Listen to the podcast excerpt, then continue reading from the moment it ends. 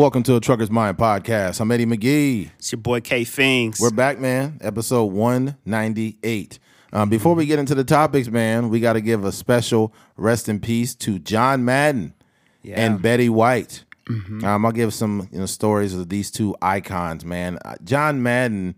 I mean, for Christ's sake, you don't even have to really know who he is to know about Madden, the video game. yeah. There's so much more, you know. He's a very monumental man. He was a head coach for the Raiders. I'm not a Raider fan at all, but he was a great coach, Super Bowl coach. I believe, yeah, he did win a Super Mm-hmm. I Bowl. think he got one. Mm-hmm. He got one with them. Um, and then he went into broadcasting, did an amazing job with that. He was one of the he was like the first guy to ever use that little uh marker on the screen. He was circling a whole bunch of stuff. Yeah, I just seen a, a when- during the Niners game they showed uh, um, a clip of him right uh, drawing up a Jerry Rice play where the uh, like the safety had left and then Jerry Rice Yeah. and then the linebacker or whatever missed him and then he scored and he was drawing all over the screen. Yeah, yeah, yeah. John Madden, man. A special rest in peace to him and his, his Yeah. amazing football game. I remember the first Madden game I got was Madden '97.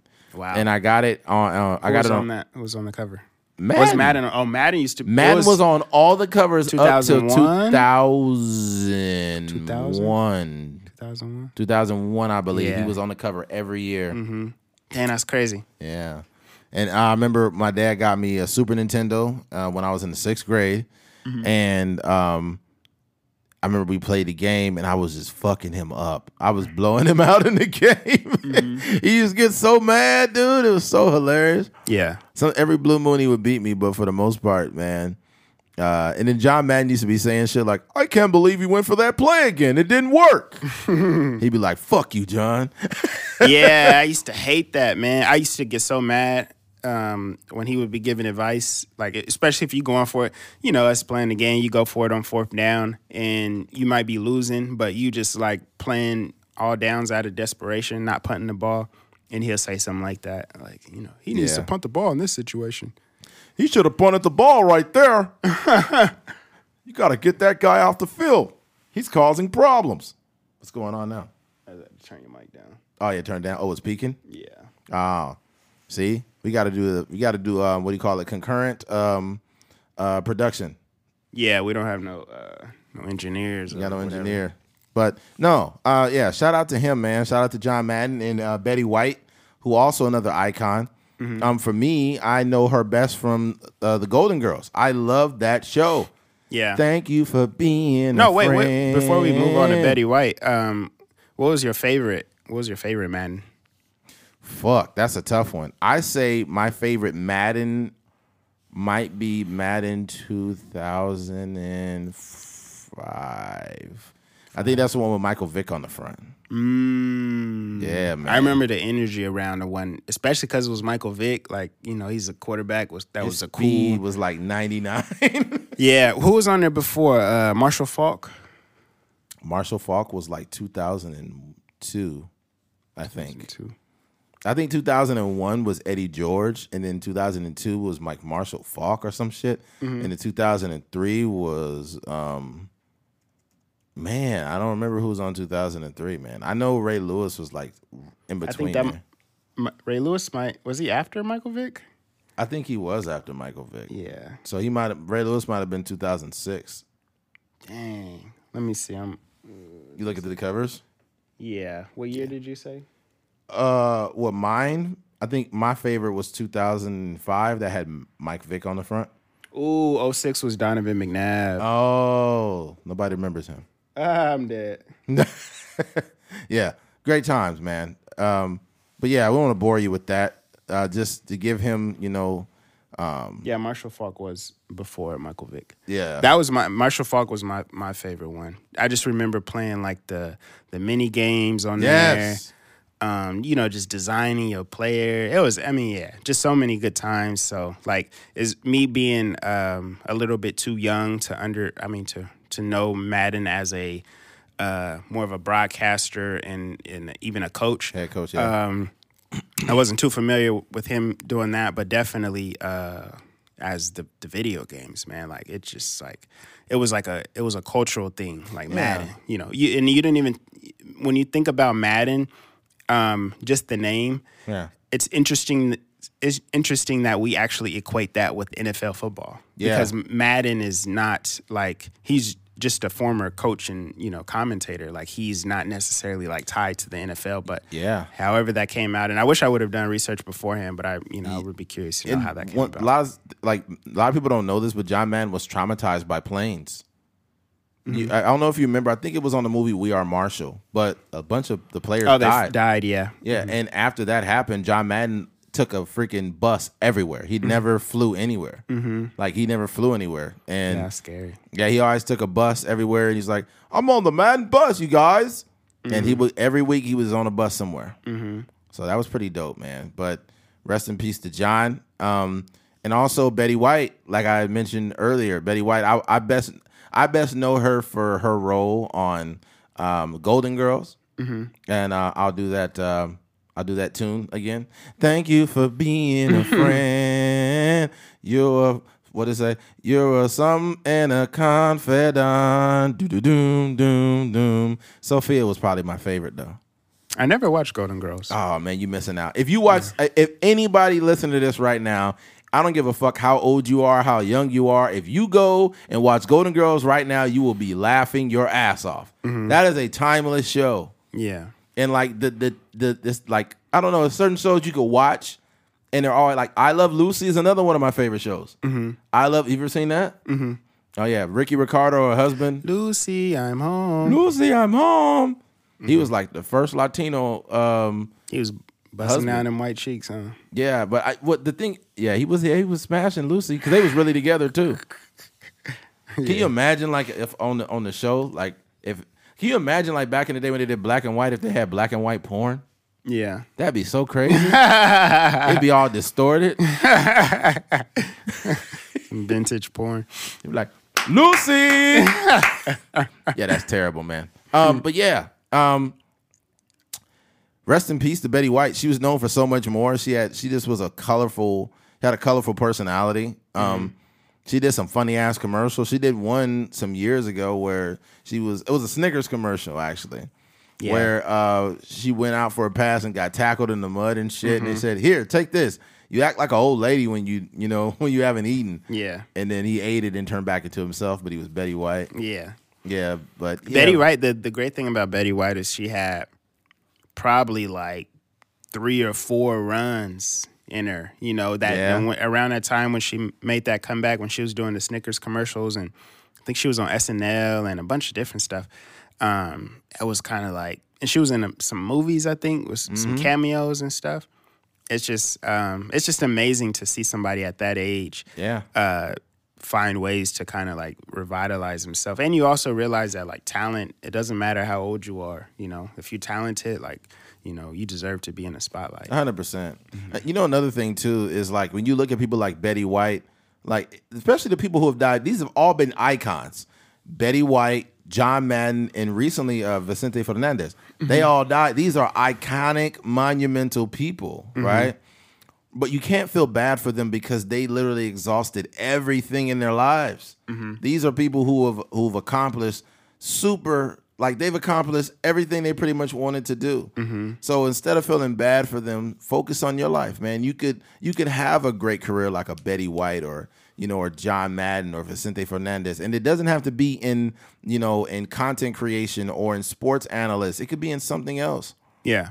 be the best podcaster you can be be the best uh if you if you knit or you you knit clothes for a living be the best at that find a way to monetize it find a way to get attention for it Yeah, that, I mean that's that's real. I think there might be some icon and uh like obviously Virgil Abloh uh passed away recently. that's another one Um, but there might be some like for um before the podcast we were talking about thrifting.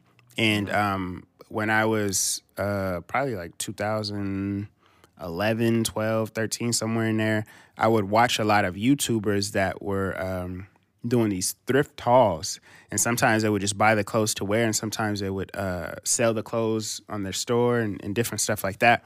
Um I say that to say like in that realm or in that world, there's probably some sort of icon um, that kind of was the at the forefront of you know thrift hauling or YouTubing in, in that a- aspect. So you know, like you were saying, it's just about um, finding what you're passionate about Right. and then doing that to the furthest extent.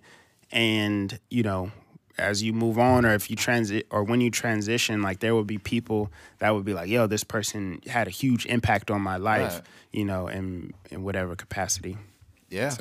So. yeah, man. Rest in peace to them, and uh, let's move forward with the podcast. Um, switching gears.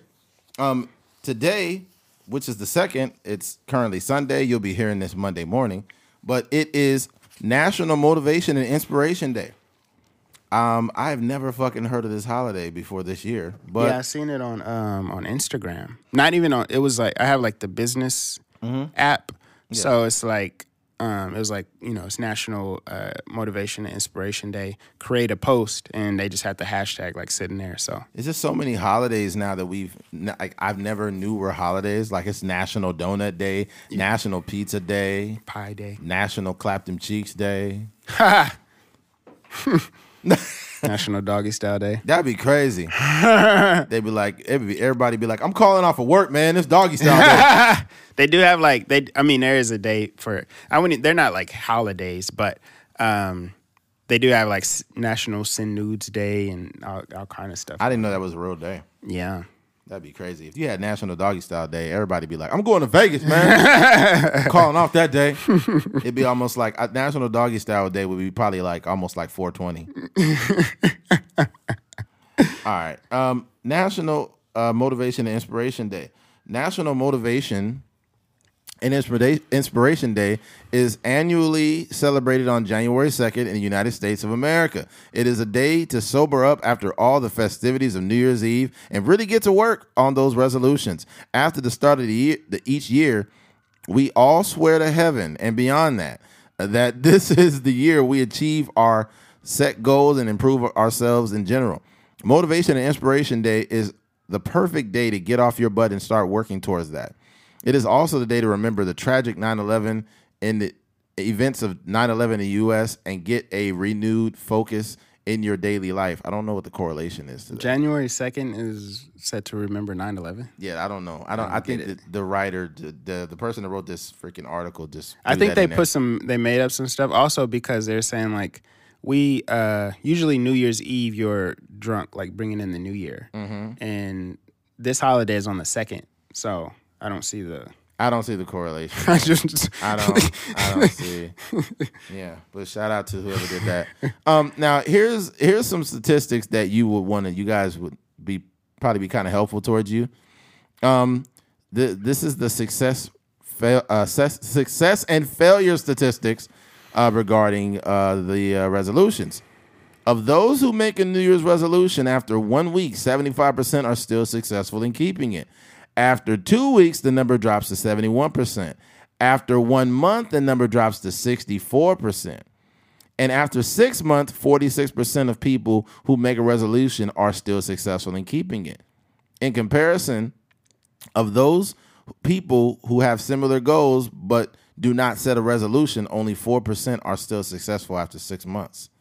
So, overall success, according to the 2016 study of the 41% of Americans who make New Year's resolutions, by the end of the year, only 9% feel they are successful in keeping them. 9%. In an earlier study in 2007, the 12% of people who set re- resolutions are successful, even though 52% of the participants were confident of success in the beginning.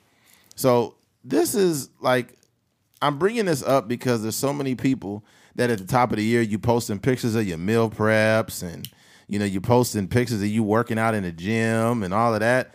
Like, honestly, I know you're going to fucking quit. That's the, the American way is being a quitter. Most people are quitters. They don't stick to what they say they're going to do. The smartest thing you could do is just fucking do it. Nike had the best slogan ever. Just do it. yeah. Just do it, man. That I mean, look, we do this podcast every week. We don't gotta hype it up like, man, we gonna we gonna do this and then not show up. Yeah. What the fuck are you gonna get out of that? yeah. You know, and then not to mention, think about this.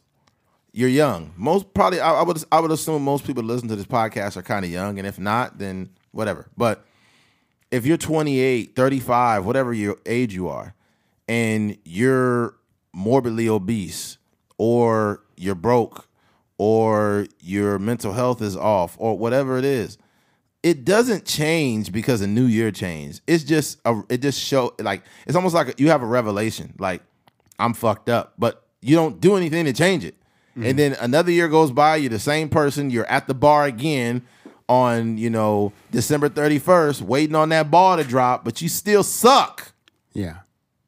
you still suck. There are a lot of people that said, um, like, if you made it out of 2021, that's all you had to do, blah, blah, blah. Like, stop celebrating mediocrity. Mm-hmm. Stop celebrating, because what's going to happen is you're going to get older and then it's going to be too fucking late, man. Mm-hmm. You're going to be the person. Here's the thing I think most of us, we suffer or we're victims of our youth because we always think we have time. I know that's not true. I know multiple men my age who fucking died if look, they say tomorrow's not promised, your next moments aren't, and you sit here just being mediocre. Some people are okay with being just regular, and I respect that. But if you really have goals, stop fucking sitting on your hands, man. Yeah. Um, I think that for for me, I think that there's a there's danger in um, like putting so much emphasis on December 31st Right. slash January one because um, first of all you're, you're you're just waiting on like a social like a, a societal thing that we kind of Right. created right? Obviously there's uh, science behind a year as far as like you know months like the world spinning around the sun whatever the case may be. But as far as like how it affects us there's not there's not it doesn't affect us in any way. So there's a lot of people that are just waiting on the new year to kind of like uh, as a, as a reset button. In when in reality you're like you're um, you're banking on being alive one and Yeah. you're you're putting too much emphasis on this thing that is not real Right. um, the only thing that is kind of affected by you know the the year changing is you know your rent is due at the top of the month and you know at the end of the year like your the whole taxes and all that is cut off um, but outside of that like it doesn't really affect anything so that's the the danger in putting so much emphasis on like you know creating resolutions based off of uh, or trying to change like make these huge drastic drastic changes um, at the top of the year like if you really want to get in shape or whatever the case may be um, you should start on when you have the idea, not wait till December 31st to, to kind of create this thing. That's not how it even works, man. Yeah. So, but I, I but I, above all, I do still think that um, creating resolutions is important. I think that um, when you are writing down your goals or you're writing down things you want to accomplish, it makes it more tangible. Especially if you're writing down um, your resolutions the proper way, where you say, "This is what I want to accomplish, and I am going to do this by whatever." So if you say, "I am uh, going to lose 15 pounds," your goal should be. Uh, you know, I'm going to lose 15 pounds by going to the gym four times a week, by, you know, prepping, making sure I eat at home, whatever the case may be. Um, and that goes with with any sort of goal. So I think that most people, um, and there's science behind it as far as like people accomplishing things, they tend to uh, make them uh, like tangible in a sense, like by writing them down, or they can see it consistently, so it, kind of like reminds them um, of doing that. So, and people that generally just have an i- an idea in their mind, they don't tend to um, be as successful as the people Yeah. that do write them down. So, I mean, honestly, too, man, like we're we are creatures of habit, and habitually, who we are got us to where we are. So if you say like, you know, on this day I'm changing this, you're full of shit. You're not changing shit. Not to mention, look at the circle you around. Let's say you want to stop drinking, but every one of your friends is an alcoholic. How the fuck you gonna stop drinking? yeah, it's the the fact that you're you've you've like created a world that absolves you of the bullshit you doing to your body. If you 30 years old, 24 years old, whatever, why do you have diabetes, man? Why are you overweight? At, at why are you young and way overweight and diabetes and alcoholic and broke and stressed out all the time? And I- like you got to do better, man. Mm-hmm. Not to mention some of you guys got kids yeah, do better for your kids. Your kids shouldn't see you being your lesser self all the time, always drunk, always depressed, always broke all the time. That's fucking no, mm-hmm. no. Mm-hmm. Do you realize that you're creating another failure of a generation when you sit back and eat hot Cheetos for breakfast every fucking day and your kids see it and they normalize that behavior so when they grow up, they could be an overweight hot Cheeto eating motherfucker just like you? Mm-hmm. Okay, I know some people be like, you're fat shaming, you're this and that. I'm not fat shaming at all. I'm being honest. We are creating the next generation of losers and quitters and people who expect participation trophies. You made it out of 2021. Good job. Good job. Mm-hmm. You got to want more than that, man. If you got kids watching you, bro, like what the fuck are they really seeing? They are seeing a suppression of growth.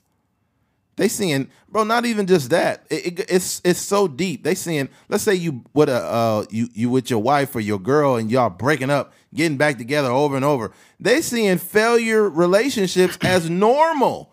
So we're raising generations of kids who see toxic shit and normalize it just because they parents suck. You going into a new year with the what you, a lot of people brought in the new year with a motherfucker they shouldn't be talking to five years ago. Yeah. You should have stopped talking to them five years ago, but you bringing it in the new year with the same motherfucker. That's crazy, man. Mm-hmm. You gotta like you gotta throw away the garbage at some point. Sometimes the garbage is you. Throw away yourself. Throw away yourself because what you doing ain't working. you know, we live in a world where we will complain about our cir- the circumstances and the bed that we lay in. Oh, this bed is uncomfortable. I don't like it. My back hurts. Well, motherfucker, you bought it. Mm-hmm. You your circumstances and your energy and your habits have created the life you live. You cannot blame anyone for shit anymore. Maybe when you were a teenager, well, my parents got me like this. My parents, but when you a grown man or a grown woman, you better fucking adult up and figure it the fuck out. Ain't nobody gonna hold your hand, you know. So figure it the fuck out. Yeah. That's my thing in 2022. Yeah. Oh, uh, last but not least, and there's more, but stop making resolutions. Fuck a resolution. Make a promise. Make a promise to yourself. And the promise is the promise is that something such as health is not temporary. It's not. Health is a everyday promise you should be making to yourself. It is not a temporary investment. You can't. You can't temporarily invest in your health because you're sending yourself to the fucking grave earlier. Like it's crazy how somebody will be 400 pounds but they got four kids. You love your kids, right? Then stop being so fucking fat. Stop. Like after I get out of here, I'm going straight to the gym. I don't like exactly where I'm at with my weight, so I'm doing the things to change it. I'm not saying you should hate yourself because you fat, but don't sit there and complain and feel bad and you ain't doing nothing, man. Mm-hmm. You ain't doing nothing to change it. What the fuck are you doing? Yeah. I mean, that's uh, intense. I didn't know you were going there, but I don't have much else to say about that. Keith is the opposite of intense. You'll be like, I don't give a fuck. I'm gonna beat their ass. Keith will be like, Well, have you ever, have you ever tried talking to them? There was there was one time there was one time uh, where you had there was uh, you were parked over in the, the apartments over there by the crib, um, and the the annoying the guys that do like the landscaping and stuff like that. Yeah. I remember you had probably just washed your car like the previous day or something like that. Um, you, when you had your Malibu, and um, the guy was like blowing the thing like and he blew all the dust on your car and i remember you was so livid that he was like he was like hey man my, my car hey hey what's and he just had the thing going so he couldn't hear what you said and i just remember you went over there and you dumped his uh he had the little uh like a little trash bin or whatever to like rake the leaves or whatever and i could just remember you was so pissed off that you just threw his uh, threw his trash bin over and i don't even think he noticed what was going on but Where the uh, fuck was I by my house? he was at by our house by our apartment Oh yeah shit. it was a long time when you had the malibu Oh, so yeah. i just say like you know I was not obviously. I, it wasn't my car, so I, wasn't that mad. But I, don't can just remember. I don't even remember that moment of rage. that was a moment right there. Fuck.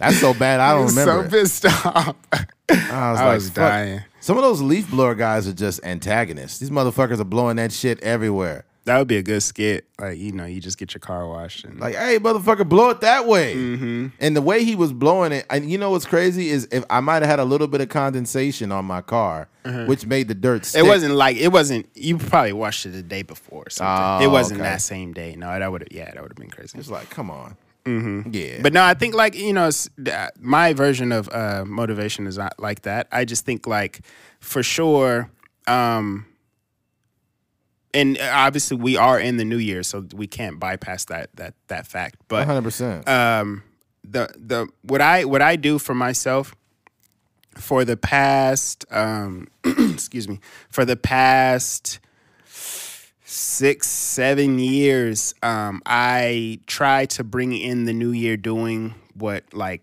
what I uh, plan on doing for the whole year so um oftentimes like I'll even have like Instagram pictures like everybody's out partying taking shots and stuff like that but I'll be at the crib like writing or something like that or I'll be Yeah. you know setting up stuff uh, for my business or something like that like I just like to bring in at when the uh, when the clock strikes strikes midnight I like to already be doing what I want to do for the rest of the year um, you know going in that transition and um I think that's super important because that's the that's the momentum you need to to kind of carry on, and and it's also the mindset of not putting significant putting significance on Yeah. January one, um, because I know that the best time to start whatever is right now. So Yeah. I'm I don't need to wait till the clock strikes strikes midnight, and I'm also celebrating in a way where, um, you know, we say this all the time. I was actually talking to one of my boys and that Gambino line where he says, you know, my work is my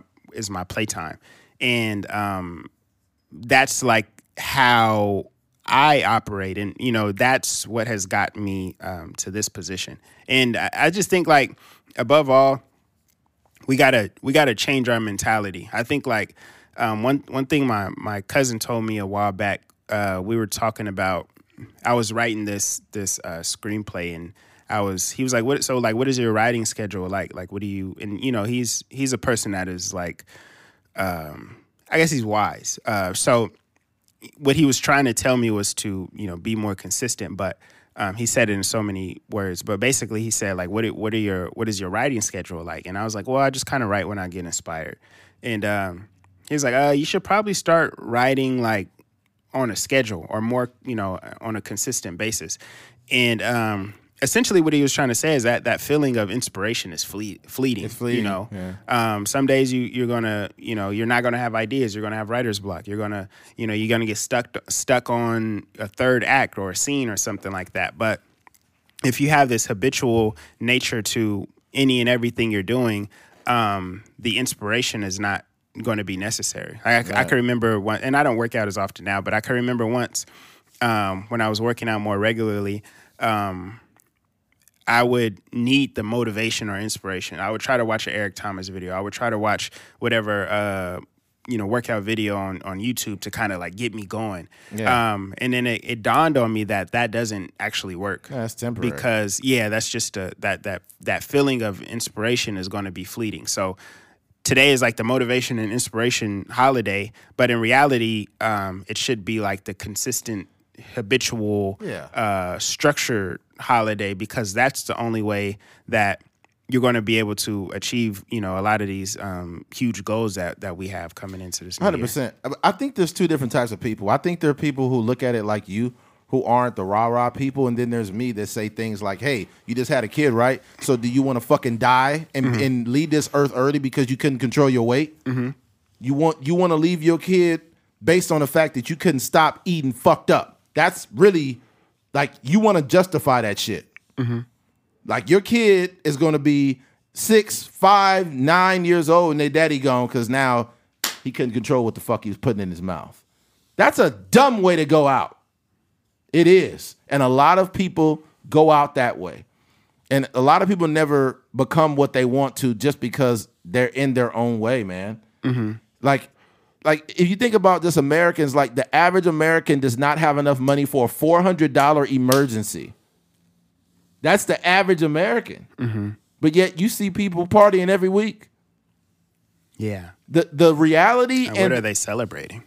the fuck are you celebrating? Mm-hmm. The the reality that really exists versus what people do are polar opposites. Mm-hmm. The fuck you partying for, motherfucker? They about to cut your light bill off. Like you you man, and by by no means do I make it like I'm the metric of success, but I am very aware of where I'm lacking and actively doing the work to become a better human being and a better man. And here's you want a deeper purpose too? The shit that I'm doing, I'm doing for my wife that I haven't met yet, mm-hmm. for my kids that I haven't had yet. If you have that mentality too, that's going to take you far. I don't want to meet the right woman and not be ready to provide and be there as a man for that woman. So a lot of people don't do the work on themselves until they meet the person, and now it's too late. You holding the person back. Mm-hmm. If you a man and you broke and you meet this great woman, what the fuck you gonna do if you can't pay for nothing? What are you gonna do? How mm-hmm. can you be a dad and you can't provide shit? Mm-hmm. How you gonna be a wife and you ain't did the prop you ain't went through the proper channels to get your attitude in place? Think about that shit. A lot of people, man, we just we're very nonchalant about everything we do, not realizing the real effects that come from that shit. But I think that kind of goes back to that point of like uh, when you are writing these goals down, put the actionable things connected to it because it's a lot of it's a lot of especially in Bakersfield. There's a lot of women out here that think they deserve a husband, they think they deserve a, a good man, and they think they deserve a man that has a good job and you know that's faithful and all these different things, but they haven't put the actionable things um, to work on themselves for so that they can actually deserve that person. hundred percent. So it's women out here that are just like praying for a man or that are just like thinking that they could find a man by trying really hard or dating the maximum amount of Yeah. people. Serial Uh, dating. Yeah. Um, all while like still being screwed up. Like, you know, bringing baggage into relationships and, um, you know, not necessarily un- like knowing what they want in a relationship or just not having their life in order. They still dealing with trauma from, uh, you know, different different situations. And you know trauma is a real thing. I don't even want to like minimize that. But i'm saying like we have to do the work. You're you're an adult now. You know what i mean? Like you got to do the work whether you need to seek therapy whether you need to meditate whether you need to you know go through some you know uh, self-healing seminar whatever the case may be. Like you can't live this life expecting certain things when you're actually when you're not actually doing the work You're not built um, for to go with those things yeah Let me tell you something. I would I would liken it to if you can't manage the amount of money you have now, you'll be no different with the million dollars. yeah it's facts So if you have not built built in things internally, habitually, to manage who you are, you will never figure that out with the right person. You're just gonna fuck them up and slow down what they're doing. And there's a lot of us like this. This is why it's important to do things, whether it's you know uh, self help or therapy or having conversations with people or whatever it is make sure before you call, you know, women like, oh man, these women's trash. Make sure you're not trash first, homie. Make sure you're not holding back women that actually are decent women. yeah You know, and there's, a, I would say the average person, man or woman, is just not ready for the right person because they not the right person. Mm-hmm. And we going into a whole new year saying things like, man, these women ain't shit. Man, women like, oh, these dudes ain't shit. They just this and that. And it's like, yo, what happens sometimes too, truth be truth be told, is a lot of times the energy that you omit, the energy that you pull put off of you is allowing you to have the same exact shit. Cause that's all you deserve is shit. Until you can figure out that you got something that you gotta work on.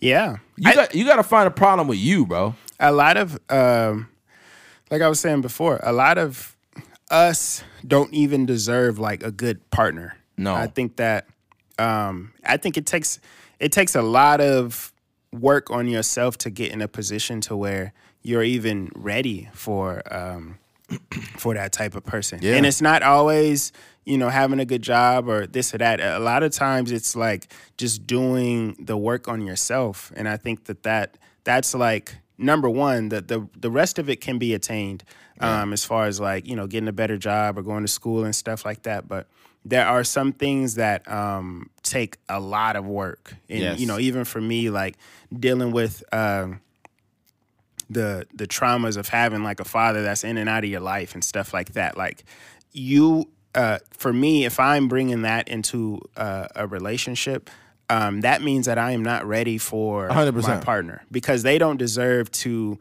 Um, they don't deserve to be lashed out at because something that they did remind me of something my dad my dad did or 100%. whatever, whatever the case may be.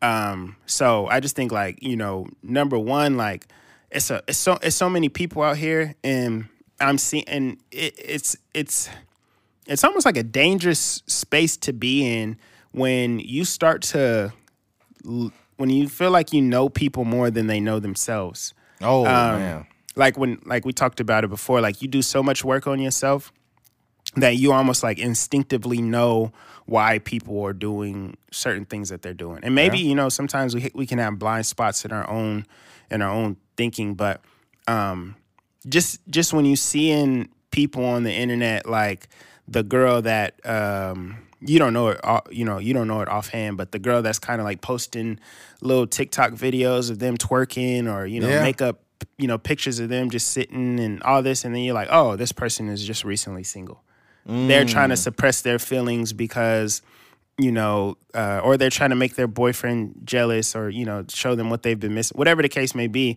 but i say that you know sometimes when you like do the do the work and you're really like uh, well versed in people Yeah. you start to see these behaviors Yeah. over and over and it kind of like remove it makes you like remove yourself from the world You're like man i don't even want to be associated with Yeah.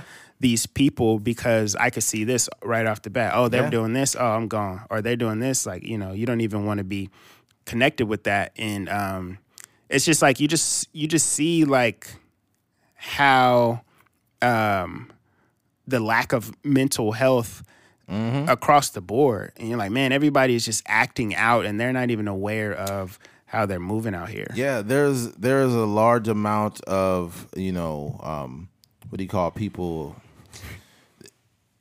How do you put this? Pe- the, people are basically acting.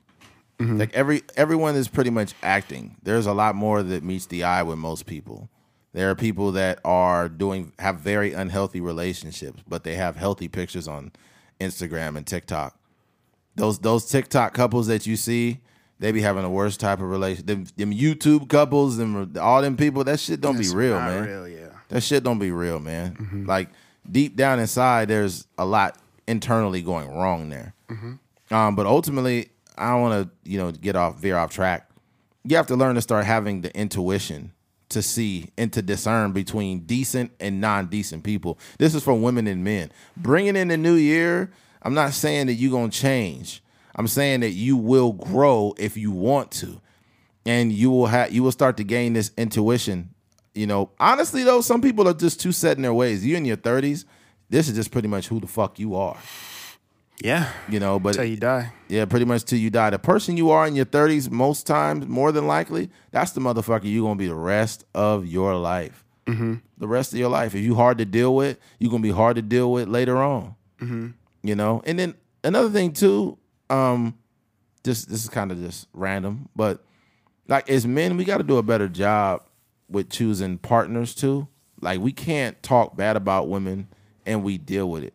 Like if you meet a chick and she's always naked all the time and always wanting attention and always loud and disrespectful and shit, and you deal with it, you got to realize what if you have a daughter by this woman? Yeah. What kind of example is this woman setting for your daughter? Mm-hmm.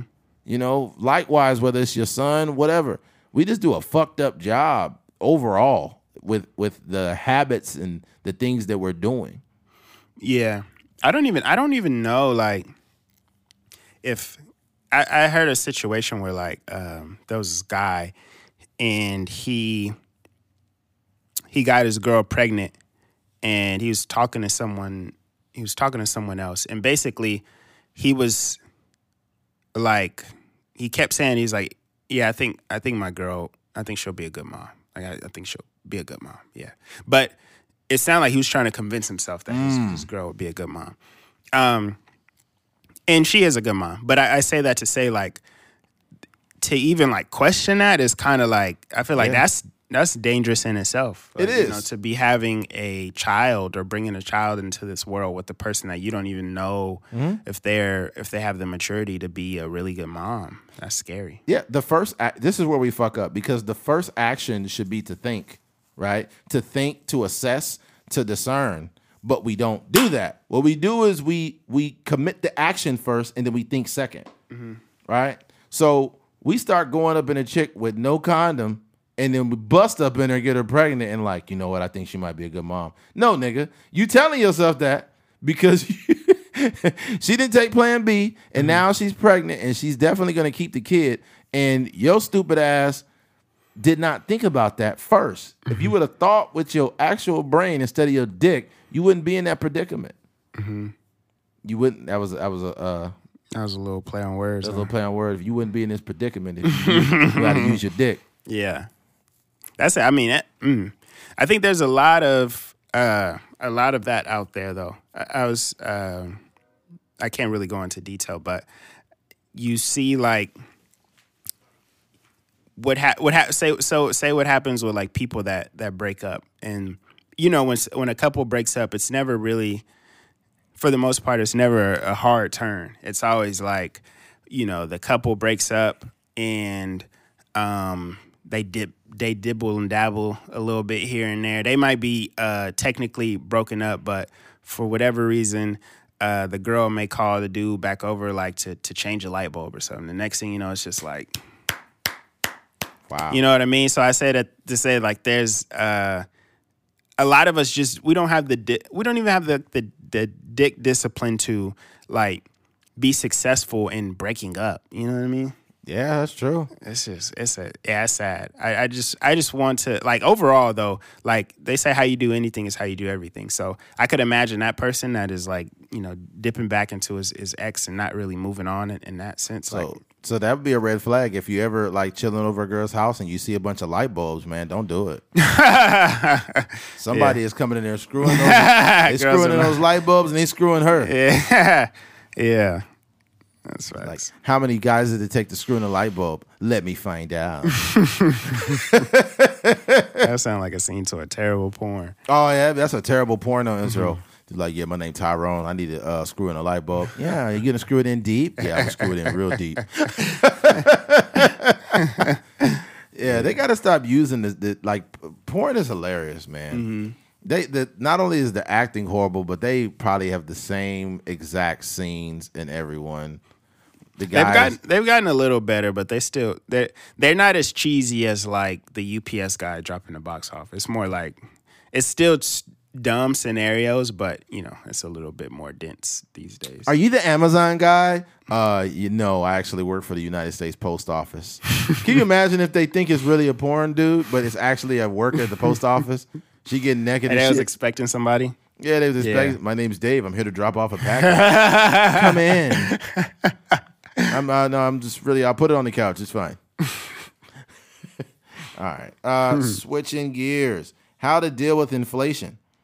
Um, earlier I went to freaking. I think I went to Jack in the Box, and I grabbed. uh They don't even have a value, a real value menu. Nah, I went to Jack in the Crack. I haven't been there in a while, and it- and they had a fucking uh uh the the breakfast whatever the sausage biscuit. Yeah. And they don't have anything for a dollar anything there anymore. Not they used to literally have a 99 cent menu. The 90 cheapest thing is like the fries, and I think it's like 120, 140 or something. Nah, they yeah, they're like nah, they did like 179 now. 70, sheesh. Ain't nothing cheap no more. 99 cent menus don't exist at all. Ain't no dollar. Back in the day when you was poor, you had you go to a restaurant with six dollars and some change, you get six items. You know, you know what? And I'll let you. I don't want you Mm-hmm. to forget your point, but I think that um, a better marketing plan for the dollar menu things would have just been to like make things smaller. Mm. Because inflation is going to happen, you know the the thing. But the the idea of a dollar menu um, it just rolls off the tongue. So Mm-hmm. like people, I mean, and that's how it used to be as a kid. Like just get something off the dollar, get a McDouble, get a uh, get a fry or whatever. That shit was a dollar. yeah, It's crazy. Just take a couple fries out. You still could have kept a dollar menu. I remember when McChicken was a dollar, man. Yeah, how much is it? Uh like probably two something dollars now. God dang. Yeah, I used to see, the dollar menu used to smack at McDonald's, but it's expensive now. You might you better off getting a regular meal. Yeah, man. I, you know what, dude? And, and what's nuts is I, reason why I brought that up is because I got no, actually I got two jumbo jacks. That shit was nine dollars, Crazy. like nine something dollars. Mind you, I didn't put no cheese on it or nothing. I, I don't like mine with cheese. I put just the regular toppings, and it was nine dollars for two burgers. And back in the day, that shit was like one ninety nine for a jumbo jack at one time. Mm-hmm. So it was only like four something dollars. That's how crazy inflation has been. yeah. I remember when gas was a dollar eighty nine a gallon. Do you remember when um, gas is a little different because it's affected by inflation, but it's also like I mean, Actually, I remember when it was eighty nine cents, ninety nine cents a gallon when I was a little kid. Yeah, yeah, but you know, like the price of barrels and Yeah. the- all that kind of stuff. So, Oh, yeah. But um, when the the little Debbie snacks used to be a quarter, Oh fuck yeah! They now did. they might like be seventy five cent or something, something like that. Yeah, little Debbie ain't so little no more. It's Yeah. fucking crazy. I, I remember back in the day, you could get uh, there was little bags of chips. They were a quarter, and a little Debbie. So with one dollar, you could get four snacks. You get a cool, yeah. I remember, man, going to A one. You you uh bring a dollar and you get some cool Yeah. snacks for the Ba- whole movie. Or Back in the day, it was a lot easier to get diabetes. Man, they're making it too hard. That's real, man. Yeah, man. Even um, even um, one the Dollar Tree is not the Dollar Tree anymore. It's like everything's like one twenty five. yeah, change the name, motherfucker. Like Yeah, and then also um, because I ship stuff, you know, for my business, but the uh, the price of shipping is going up too. yeah, I thought they the because they told us, you know, they sent emails or whatever, and they were saying it's going to be uh, a holiday thing. They're going to up the price during the holidays to help with the demand or whatever. And then they, we got another email basically saying like U uh, UPS, uh, USPS, everybody is like upping their prices by like six, seven, eight percent. Yeah, I was supposed to be doing some business like I talked to you about Uh-huh. over in, in China, and they shipping price for what I want three hundred dollars by itself. That's ridiculous, man. Three hundred dollars by itself, yo. Mm-hmm. I'm like, come on, yo, like, like, that's fucking nuts. I know it's coming from China, Yeah. but it's like y'all gonna give me three hundred dollars shipping and coronavirus. God damn. Uh, what a lot of those products that come from China, um, the product be so cheap, um, but sometimes the shipping is more than the actual product. yeah, And I've I've experienced that where I bought some for maybe like 60 70 dollars and the shipping be like 50 55 something like that. I'd be like, "Dang, the shipping is like I'll be so mad. I open my box to get merchandise out and a little monkey in there or something. like, what is this monkey doing in here, man? yeah, a fortune cookie, You said what? a fortune cookie." Yeah, that's just racist. Wait, what? Jesus Christ. You went too far with the fortune cookie. Hey, whatever, whatever Asian nigga is putting in uh, fortune cookie, they be lying like a motherfucker in there. It'll be something like you're going to be very wealthy. They know exactly what No, Americans want to hear. yeah. You're like, yeah, you're going to be very wealthy. They should just start keeping it real on the fortune cookies. Yeah, you know, it'd be crazy if they had certain fortune cookies for certain people. Mm-hmm. Like it'd be a person like a gay couple come in, they open a fortune cookie, it's like a rainbow in there or something. or a black person to be like Black Lives Matter. Yeah. You'd be like, man, don't put this shit in my cookie, man. Yeah. Imagine somebody that like really started like to uh like keep these things or like really I remember one time like, I was really believing like what was going on because they were saying like the right thing. But imagine opening up one and you eat it and you do the whole process and it was like you a broke ass nigga. Like, like, dang, I guess I'm a broke ass nigga. Be like, you a broke ass nigga, finish your meal. oh man. Yeah, I remember once I had like four in a row where I was like, yo, these are speaking to me. Yeah. Like, you know, like you're gonna be very successful one day. Just You open up the fortune cookie like your dick little. oh man. That's crazy. Yeah, man. Um, geez. Um, anyways, we it got off the conversation of inflation, but it's more or less of how to beat inflation. And there's a couple things, and I have the article right here. Yikes! I hate when I pull up these articles and this shit don't. Okay, here it is. Uh, bam. All right. Nope, that's not the one. That's not. That's one of the articles, but do do do do do do do do do do do do. Bam! There you go. All right. Timeless ways to protect yourself from inflation, and I'll just scroll down on what it says here. One is invest in stocks. Despite the lack of confidence most people ex- express about stocks, owning some equities can be a very good way to, to combat inflation. Think of your household as a business. If a company cannot properly invest its money in projects that will deliver a return above its cost, then it too will fall victim to inflation.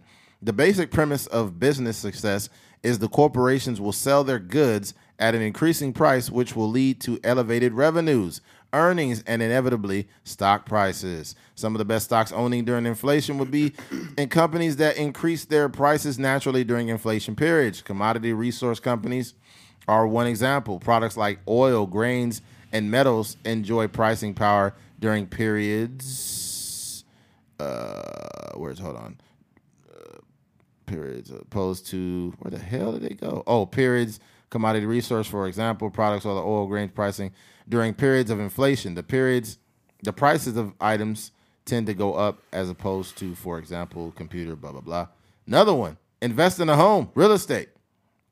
Uh, when done right, reasons like buying a home to live in, real estate is always a good investment. Problems occur when a buyer's goal is to flip the property they just bought at a profit. Although in, in experienced real estate investors are able to find hidden values in properties, the average persons should focus on purchasing a home with intent of holding it. Even if only for a few years, real estate investments do not typically generate a return within several months or weeks they require an extensive waiting period in order for values to increase. That's not always true, is it?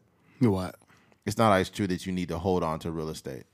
For um, I mean to to get the best bang for your buck because, well, if you're if you're trying, what they're saying is like flipping a house is not the best uh, to to combat inflation. Mm-hmm. Um, so basically, if you buy a house, uh, and the value of the dollar goes down, you're not holding it long enough to like combat that um, mm. that inflation. Right. But um, I mean, I would suggest with any it's the same thing with stocks. So if you buy a stock today and then it goes up three dollars and you sell it tomorrow, versus like holding that for five six years. Right. Um, you know, it's just a better way to combat inflation.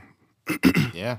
Another one that says, uh, "Invest in yourself. By far, the best investment you can make would be uh, to be invest in yourself." That's I said invest in yourself. Yeah, I heard. That's what I said. Oh, uh, by the by far the best investment you can make to be prepared for an uncertain financial future is an investment in yourself, one that will increase in future earning power. This investment begins with quality education and continues yes. with yeah. keeping skills up to date and learning new skills that will match those yeah. uh, most needed to in the not too distant future, being able to stay on top of business changing needs uh, may not only help inflation proof your salary, but also recession proof your career. Mm, to go, I, I, go ahead. To go at that, I was having a um, conversation. I was telling um, for those of you may know, there's this guy named Ali. He's an engineer uh, for TDE and Kendrick Lamar and, and Nipsey Hussle and stuff. And um, he he he owns a company called EngineEars, like the like engine with the ears. But um, essentially, it's a, a, website where you can um, like uh, hire uh, mixing engineers for music and, and, mastering engineers for music and stuff like that. But we were we were talking, and I basically um, I was telling him I was like, "Yo, if I could do it all over again."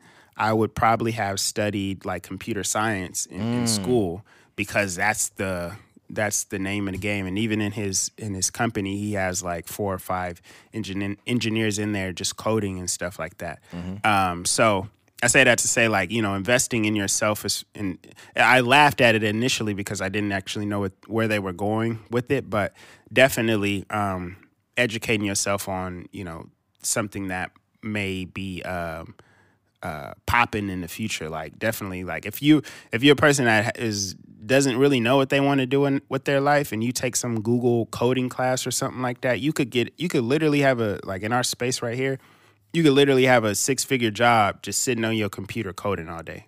You know, mm-hmm. that just comes from like educating yourself and building your skills and stuff. Yeah, like me, I don't. I, I think higher education's a good thing, but honestly, I, I'll say this too: it's good because you can get a decent job, but also you're never going to get rich from a job. Mm-hmm. So that's the thing pe- the people don't tell you. If you, here's the thing: we do need professionals. So it's two things are true. But if you really want to get rich, there's ways to do that.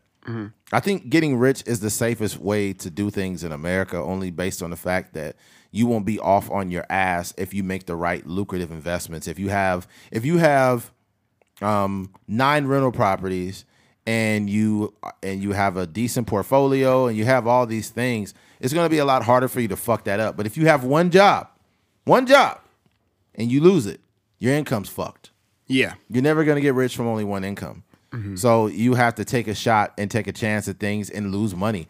And the mm-hmm. unfortunate thing is, is when you're broke, you can't take those chances because if you take that chance, that means you can't pay rent, can't pay bills.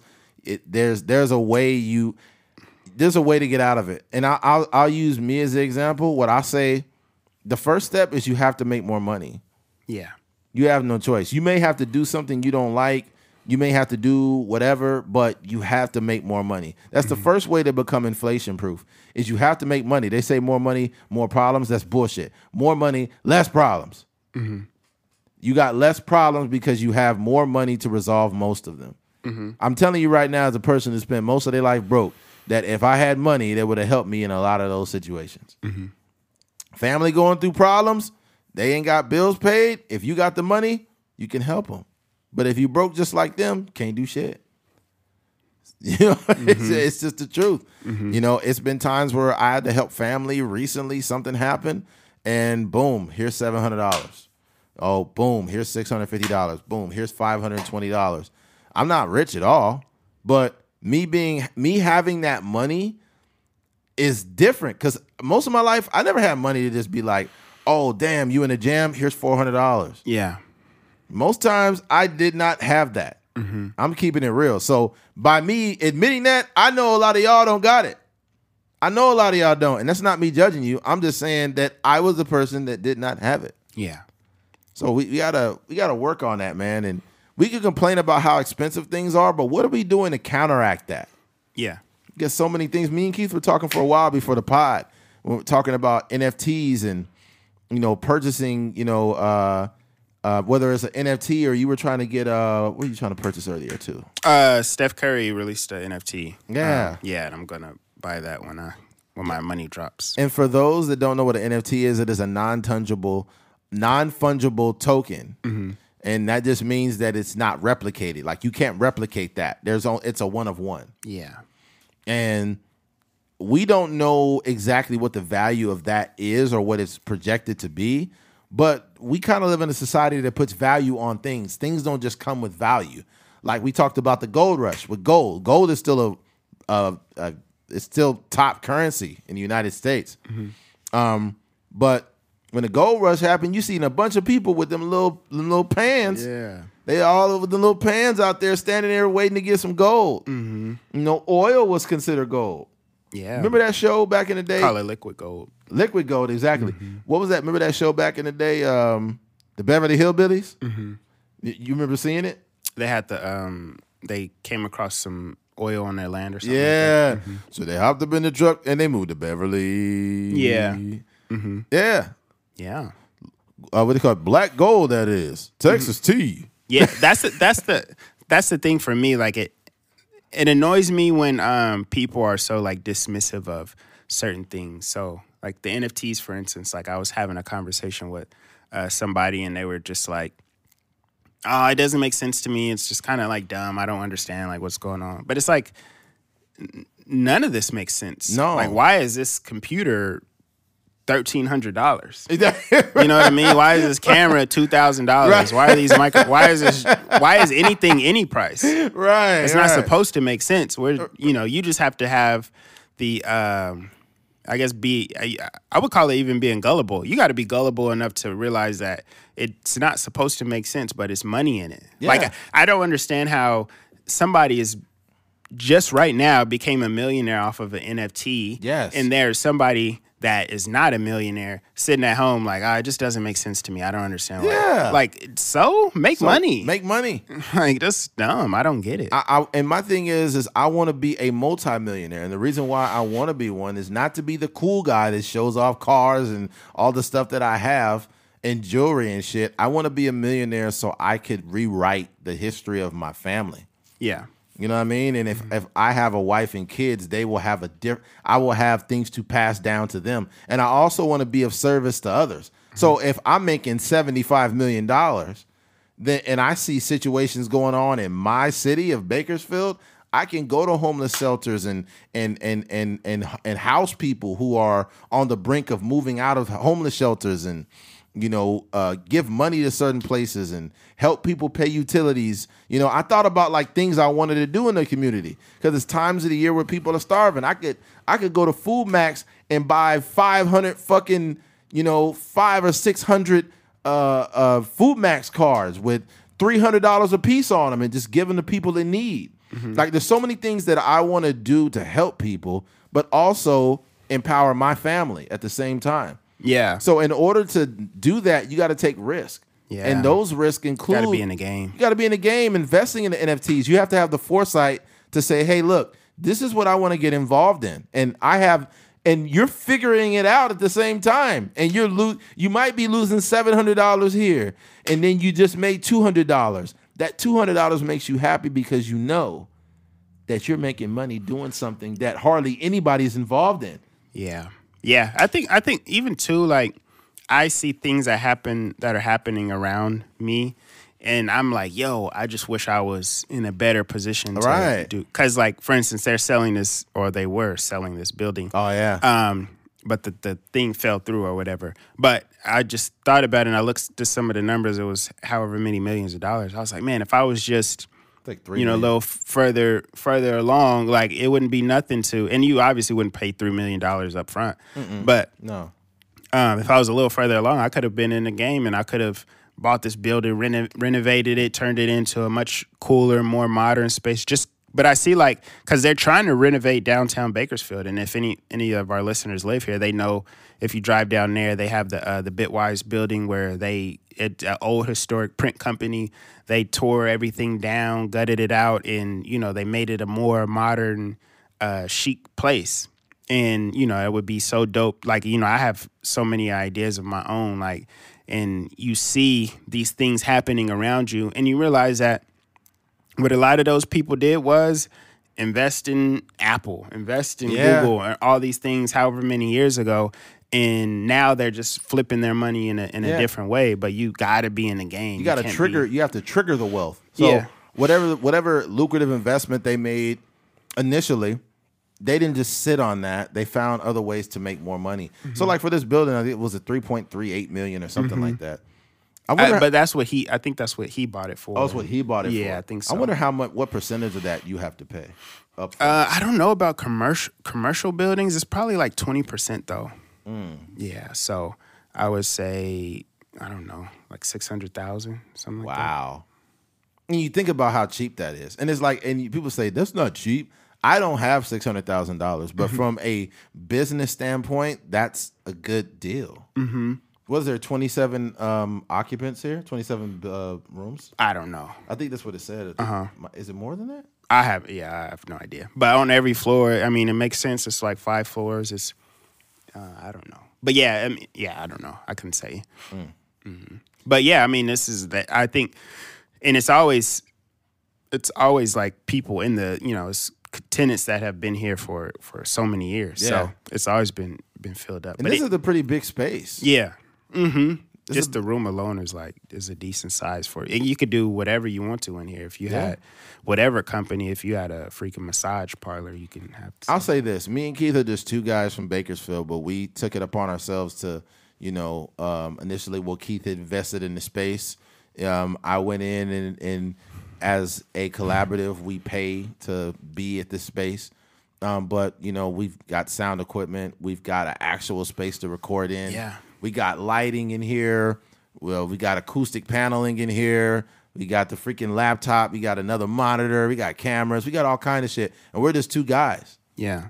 We're just two guys that are serious about what we want to do, and I think that that kind of carries over to um, other avenues, finances, health, all those things. And we uh, this kind of bleeds into what we talked about earlier, but like I just want to be the most able me I can be. You mm-hmm. know, when I actually do, you know, meet that woman or whatever. Like mm-hmm. being more financially sound in very great shape. Um, very well read on a lot of things mm-hmm. because not only can I offer that the woman that, but if I want a female comparable to me, she's gonna help level me up. She's gonna know some shit to help me out, Yeah. you know. But you can't expect that if you, you know, aren't willing to take risk.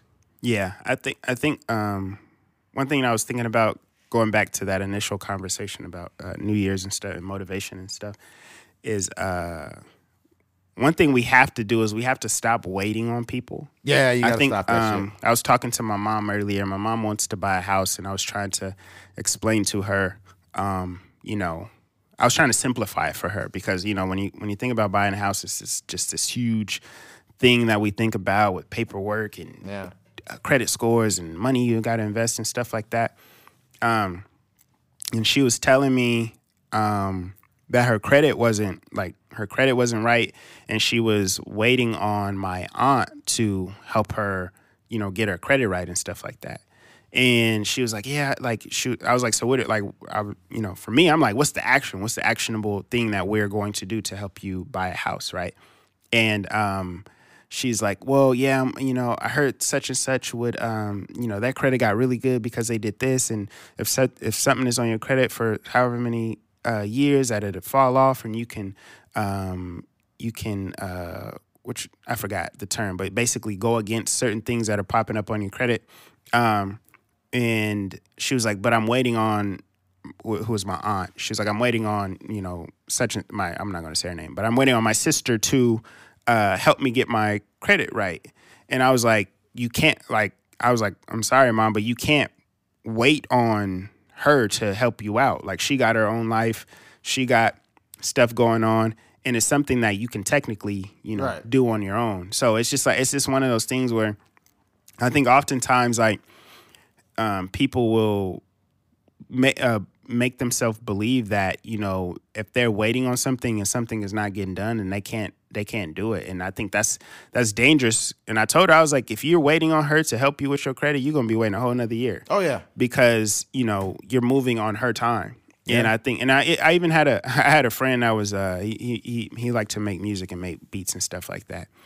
And he was actually good at making beats but he would always make an excuse as to um, him not having a computer or him not having whatever. Like he would he would have to wait on me to to make music, or you know he would have to wait on the engineer to mix it, or somebody to come fix his computer. It was always like something that he was waiting on, and I think that that is something that we just kind of make ourselves believe. But if you really want to get something, one, it's not going to be easy, and two, like you have to be proactive. Like you can't like you can't like um like slide sli- slither and slide your way through life like you got to be a person that is like Yeah. actively doing things Yeah. And, and you know, and trying to figure things out. Trust me, me and Keith had these conversations. Trying to figure something out without even knowing what, like, not having the base to figure it out. It's almost like an albatross around your neck. Like you're mm-hmm. trying to figure this shit out. You don't know where to start, but your passion and your willingness to want to learn will drive you anyways. Mm-hmm. So you may not know shit about real estate. You may not know nothing about NFTs. You may not know anything about Bitcoin or cryptocurrency, anything. And the fact that you want to know will automatically teach you more. the curiosity The curiosity, mm-hmm. the, the the spark of curiosity is going to take you even further.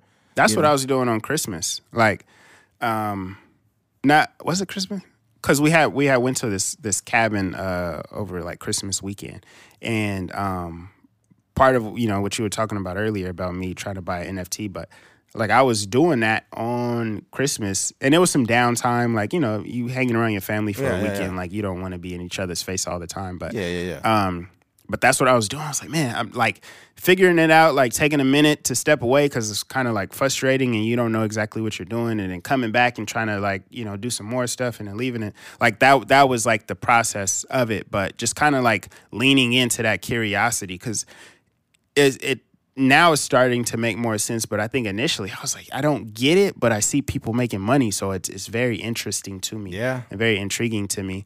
Um, but letting that curiosity drive you into you know continuing to uh, try to pursue it. I feel like there's the the people that you know have put the value on these NFTs. Like these people are they were at the forefront of it, and they're already fucking rich. Yeah, And then you see like Tom Brady's and Snoop Dogg's and all these people who are g- g- getting NFTs or buying things in the metaverse or whatnot. Mm-hmm. And you're like, fuck, how can I get involved? Am I too late? And I don't think you're too late because I, don't think we really know the value of NFTs. I feel like there's a parallel between podcasts and NFTs. Mm-hmm. And the reason why is we didn't know the value of podcasting to these to these podcasters start getting paid a lot of fucking money. Yeah. We didn't know, you know, Joe Rogan gets a over a hundred million dollar contract. We like, whoa, mm-hmm. There is value in this shit. Mm-hmm. Not only him, the girl from Call Her Daddy podcast got a sixty million dollars. Mm. This is the woman who specializes in talking about dicks. yeah, Sixty million dollars. Mm-hmm. So if you're wondering why we do these podcasts every week, it's not only because we love doing it, but we realize that it's an investment, and we feel that me and Keith can be a top ranking podcast that we can monetize this passion. Mm-hmm. And I feel like, man, like NFTs are almost the same thing, except like this is like NFTs in their infancy right now. Mm-hmm. Like it's not really in its infancy, I wouldn't say, but it's probably some guys and maybe even some listeners that probably knew about NFTs mm-hmm. a year ago, yeah. two years ago, like you know. But it's just it's just kind of like become pop culture. Yeah. and I think I was I was telling you this before, but with the NFTs, it's it's kind of like Doge, like how Dogecoin was like popping, and uh, Elon Musk was all on SNL talking about it and saying it, and you know everybody was like, "Oh, you should invest, you should invest," um, and then that, that kind of like quieted down. Now um, trading is kind of back into a space where it's not like everybody's the topic of everybody's conversation, um, but people are still making a lot of money. So I think like NFTs right now, they're in a space where everybody and their mama is talking about it. Um, and you know, it's it's going to be a drop off to where like you know maybe things aren't as popping anymore. But I do believe that they'll be around for forever. So Yeah. yeah, you just kind of gotta you kind of gotta wait, wait, uh, wait the storm because you know it's just it's kind of it's kind of bananas right now. It's so much information. It's probably YouTube videos every other minute coming out. You know, talking about people that are doing it. I seen I actually seen a TikTok, and the the beautiful thing about NFTs is that there's there's an, a royalty associated with um, with purchasing them. And like I said, I'm not no expert, but basically the guy he broke down how you could purchase an NFT, and he was essentially like making uh, almost like a few. It was probably a few hundred dollars every week. Because he purchased something and he was like holding it in a in a certain way, and I don't know exactly how he Was did it the same video where he's talking about like about the blockchain and whatnot? I don't know if it was the same. I don't remember. I just know he was like, "Hey, all you have to do is go to this website, purchase this NFT, Oh, hold it for whatever capacity, and then every week you will earn this amount of money." And obviously, he he kind of uh, did all of this in like under a minute, but it's probably somewhere in my like videos. You know what's like funny about the whole conversation of the metaverse and NFTs? I guarantee you there's some fucking high school kid that's really nerdy and he has like two other really nerdy friends and they like they play computer games, but they know the ins and outs of NFTs and the metaverse. Yeah, And I and those are the guys that are the movers and shakers that you know create the world we live. They create these laptops. They create the software of these things. They create Windows. They create and they all started off as like you know teenage nerds. And it's like fuck, man. that same that same person I was saying like was kind of like making fun of the NFTs.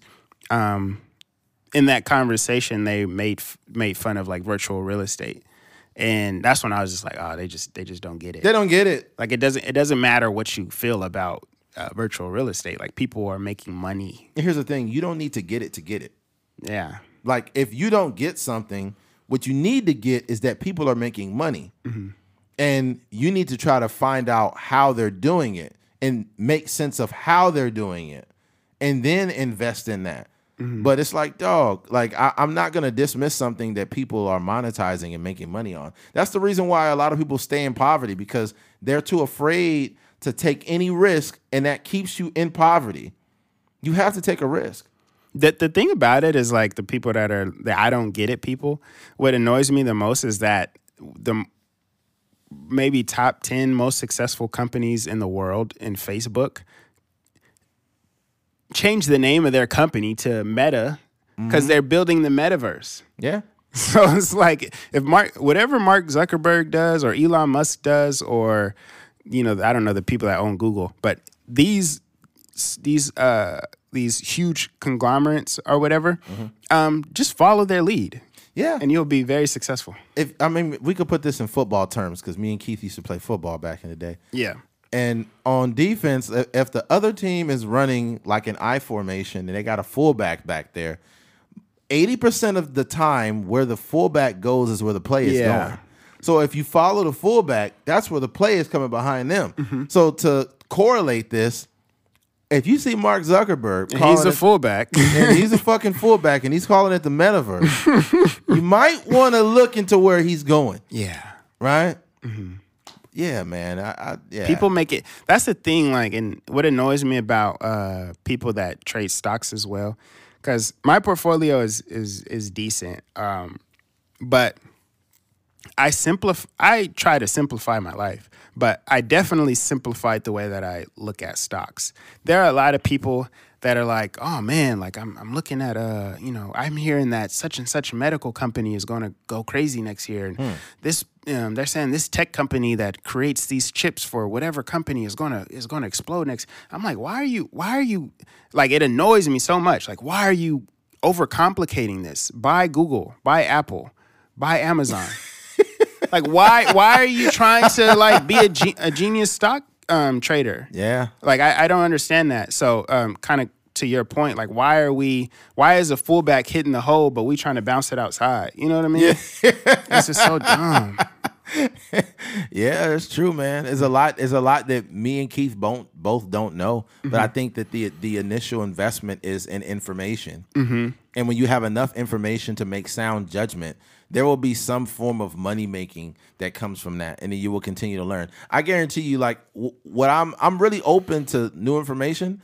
So you can get sometimes we could get a couple hundred thousand dollars or a million dollars worth of information and we don't realize it. You know that guy that you ran into randomly at the airport? Mm-hmm.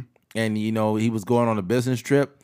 If you really asked him, hey, what do you do for a living? He could have gave you two hundred thousand dollars of information.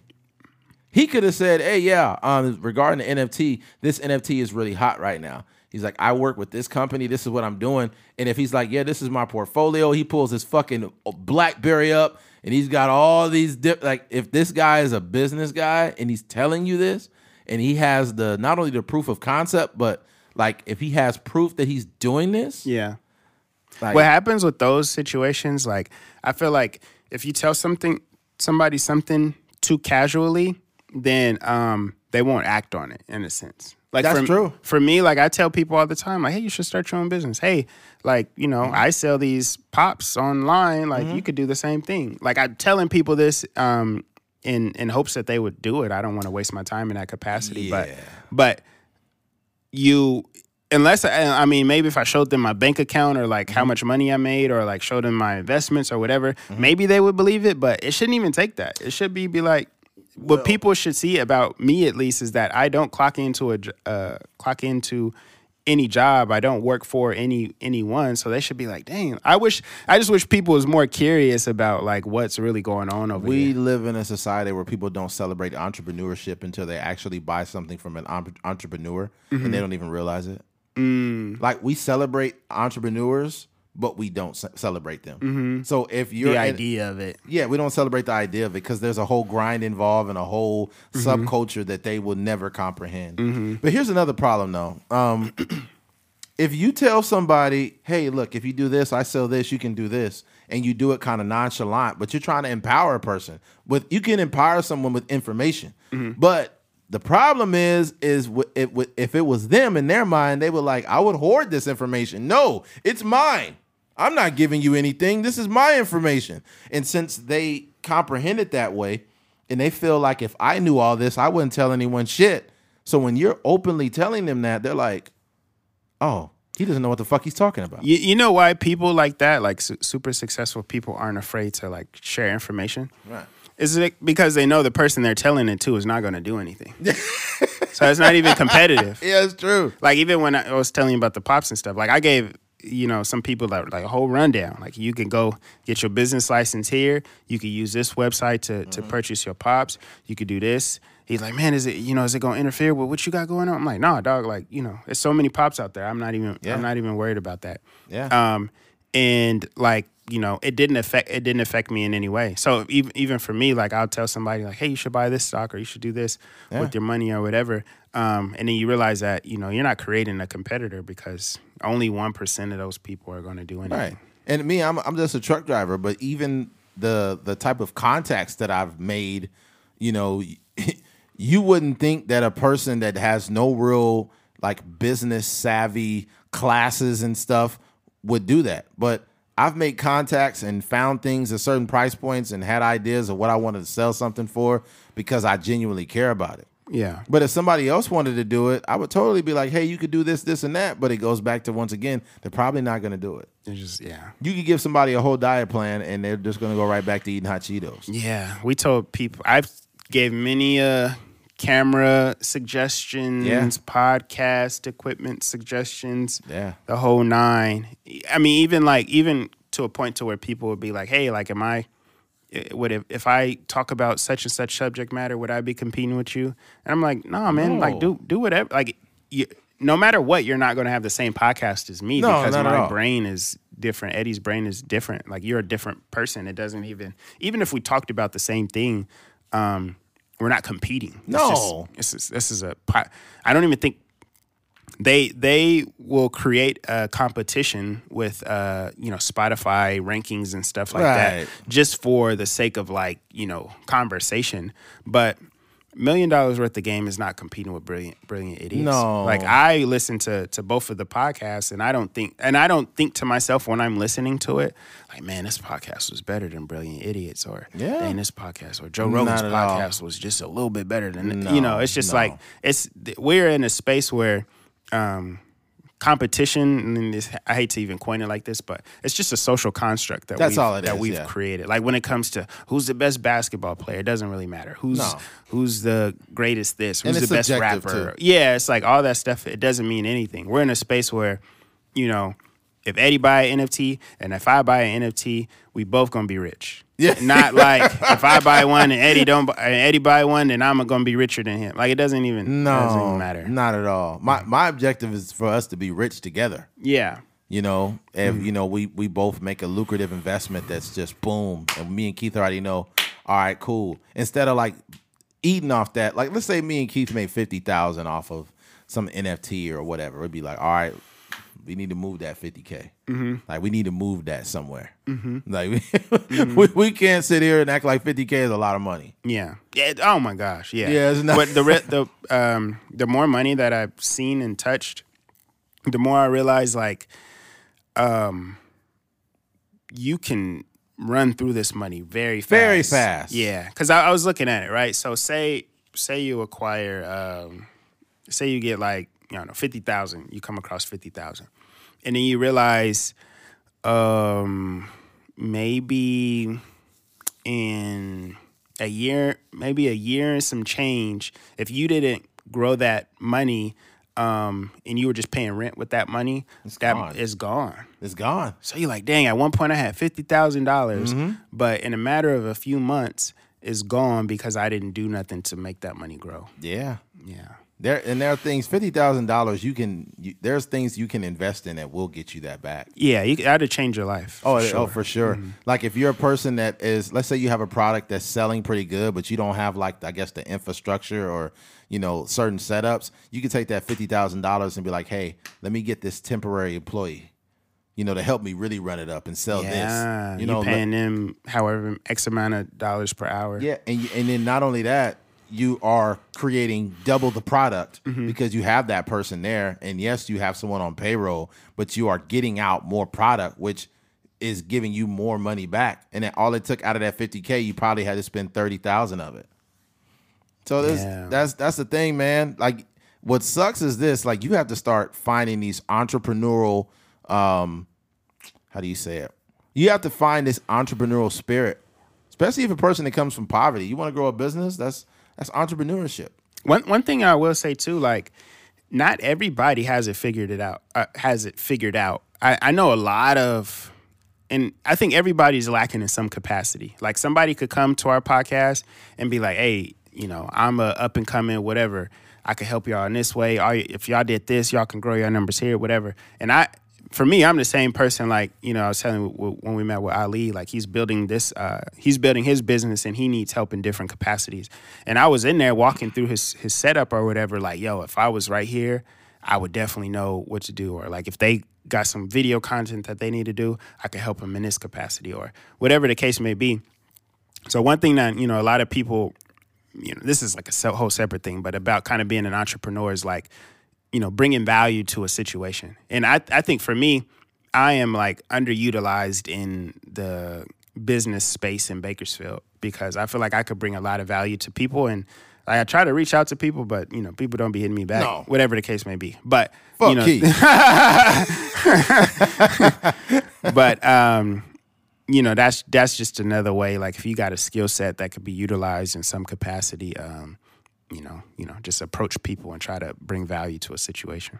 Hundred percent, man. Hundred percent. I hope we didn't bore people with this conversation about inflation or money. I, mean, mean- it's it's like it's one of those things where we talked about it um in for maybe 30 minutes or so but it's still so much more information Mm-hmm. It's so much we, more. we don't even know and you know, Right. that they may not even know but i, I just hope like above anything that it just kind of triggers something because I, I the the space or the success that i have now was because i came across some information and it triggered like this Yeah. wormhole Curiosity. of like yeah so like dang a podcast There are some people that listen to this podcast that like have million millions of dollars worth of potential. They do something that people like, but they never have doubled down on it. Mm-hmm. Maybe the cupcakes that you make that you think, oh, they're good, but I only make them seasonally.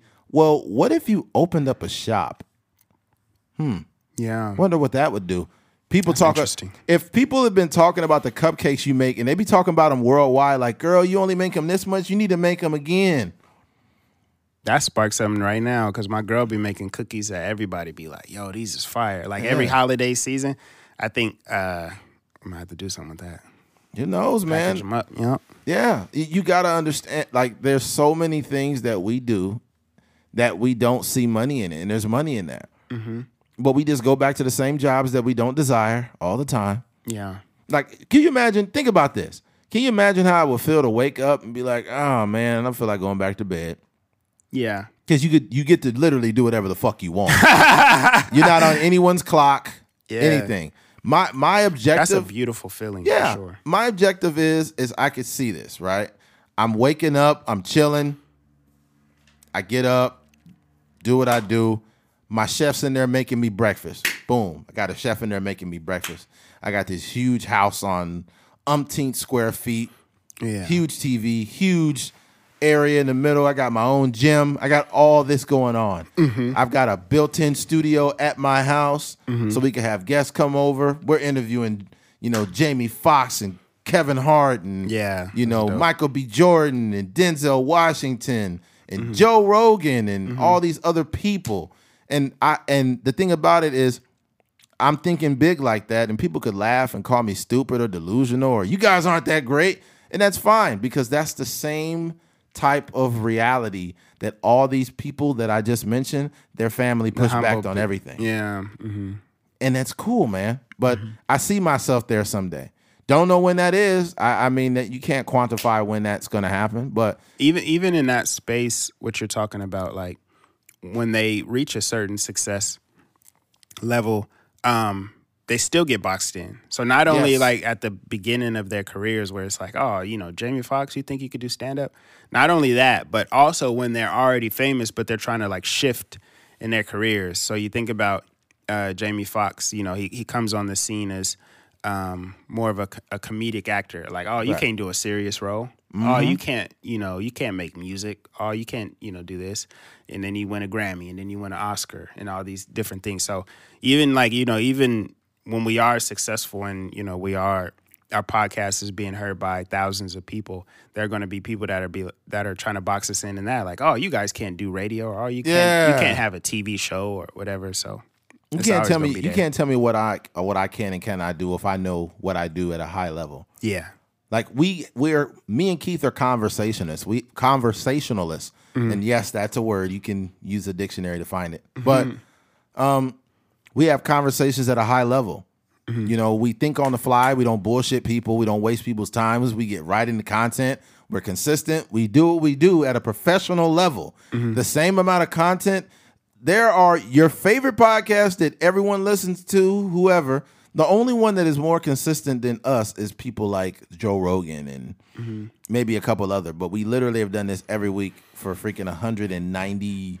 Uh, every week we did some podcast, some weeks where we did two podcasts. up. Yeah, So I say 196 weeks out of 198. Mm-hmm. Mm-hmm. Um, we've been here every single week, and this is the level of freaking what do you call it? A tenacity and energy you have to have towards things. Only to have about hundred listens per episode. Yeah, You know what I mean? exactly. You know, we're, we're getting up there now 120, 150, Mm-hmm. 175 listens per episode, 500, 900. Ep- like our our highest listened episode has almost a thousand listens, like Mm-hmm. 900 something. Yeah.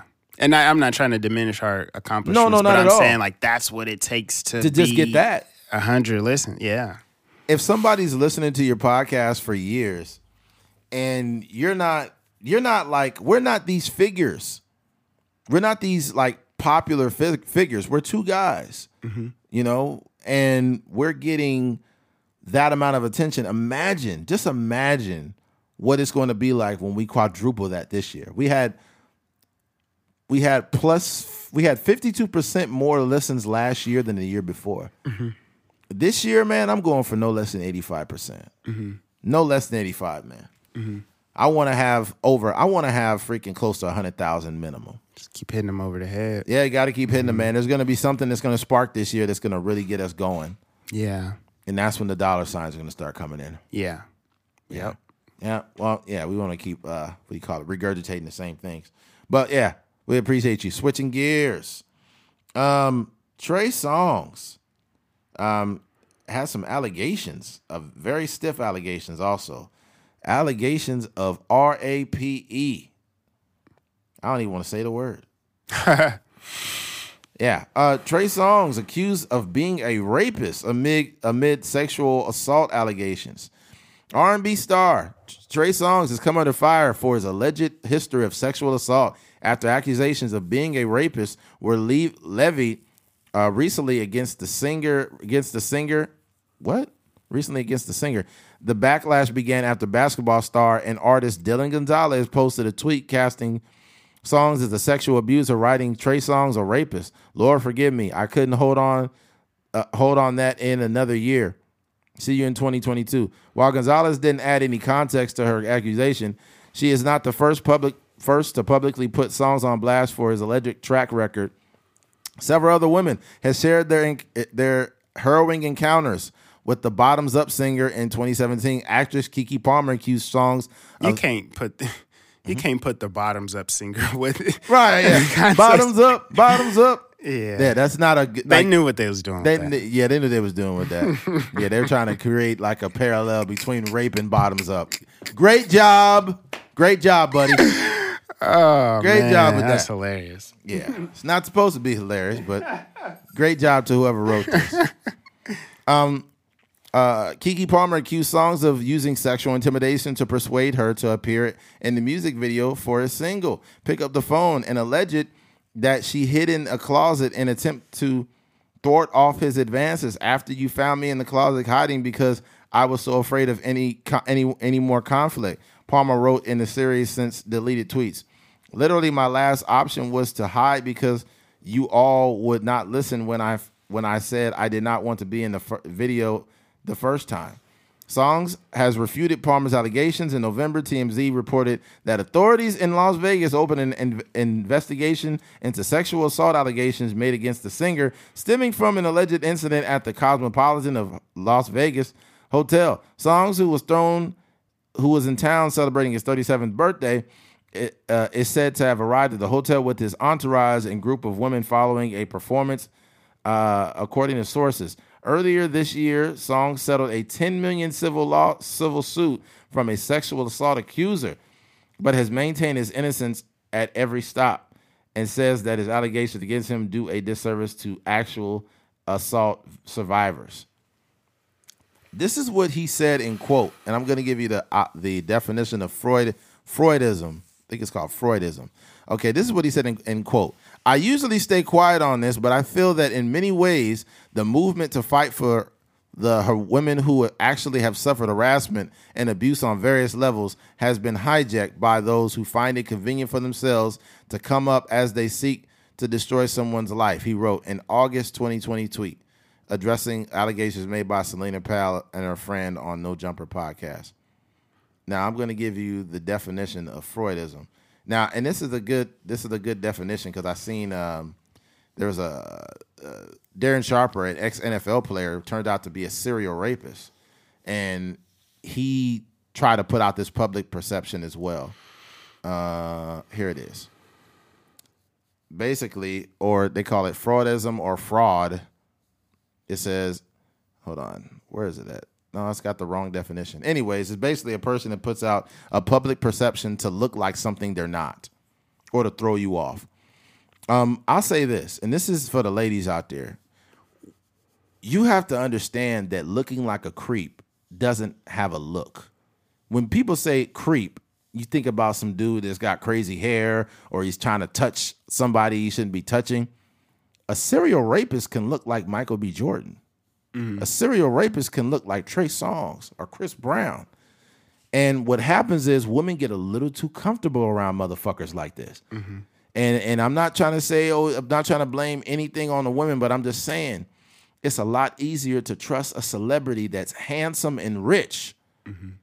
And once he gets you in that room or gets you somewhere or gets you in a position where he's doing something he shouldn't be doing, it's a lot harder for society, not for the general public, is less likely to believe a woman in that situation. They're more likely to believe a Trey Songz. Now, this is all alleged, so I'm not here to call Trey Songz a rapist. But what I am here to say is he has put himself in some pretty uh, situations. that, uh, that was my take, right? And I want you to finish your point, but mm-hmm.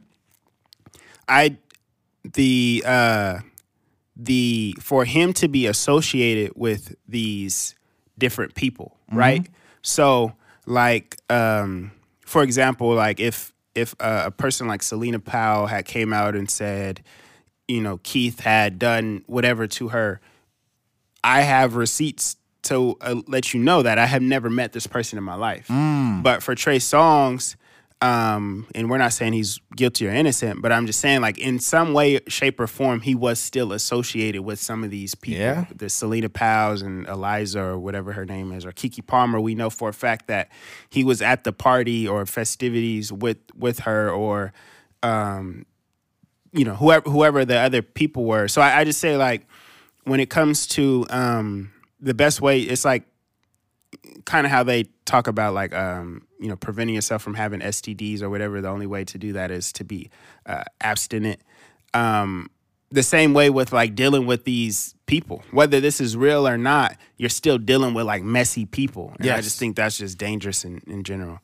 Yeah, and he's fucking old. He's well, he's 37 years old, still mm. rolling with an entourage and having these allegations, and like it's just you too old to be doing this. That's one. That's one of the biggest red flags right there. Grown mm-hmm. ass man and still dealing with like Instagram models and whatnot. Yeah. And it's like, bro, and then the thing about it though, there's just and there's a lot of regular women that just are out in the world. And this is what women don't understand too.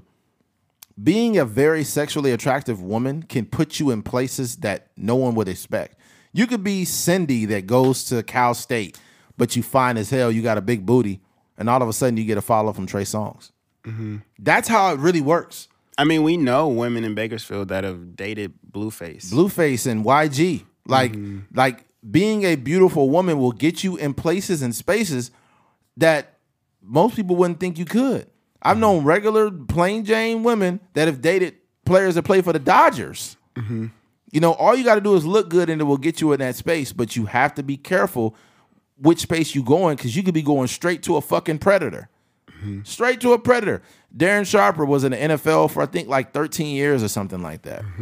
And and the the the argument that a lot of people had it, it was like, uh-uh, these women is just after him. It's so sick.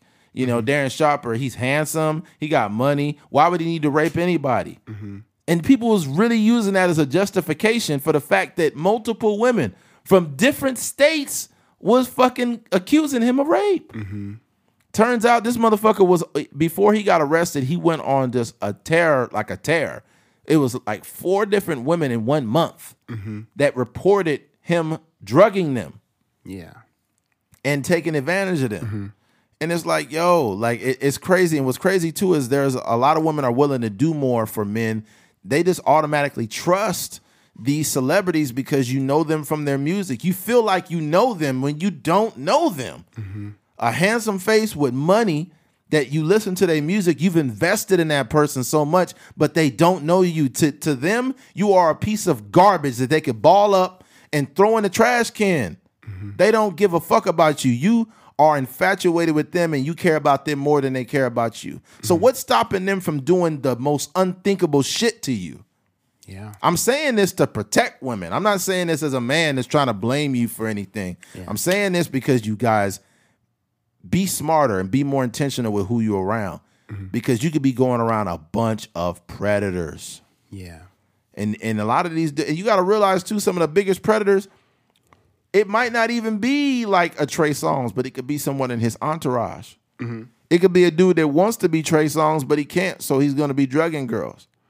Yeah, I mean that's the danger in like even for uh um a person of that stature of that power Yeah. when they tend to get what they want. So like Yeah. say for example, um you know, you get groupies all day long or just singers and whoever's sliding in your DMs and they'll do anything and everything you want them to do and you think that um that is the norm and then you come across somebody that doesn't necessarily want to do the things that you are telling them to do and you thinking that you know and there's always like this like cat and mouse game that you play with women, right? When it's just like, no, stop. But you really know that they like Yeah. want you to, you know, that's that. So that's the danger in that. So, like, even for, you know, a person of stature and power and fame, you know, they may think that that no stop or whatever is just like a, a uh, innocent, like, behavior uh, or response to what you're doing. But Yeah, but it comes from an entitlement though. yeah, exactly. They feeling they feeling they these guys feel entitled to your body.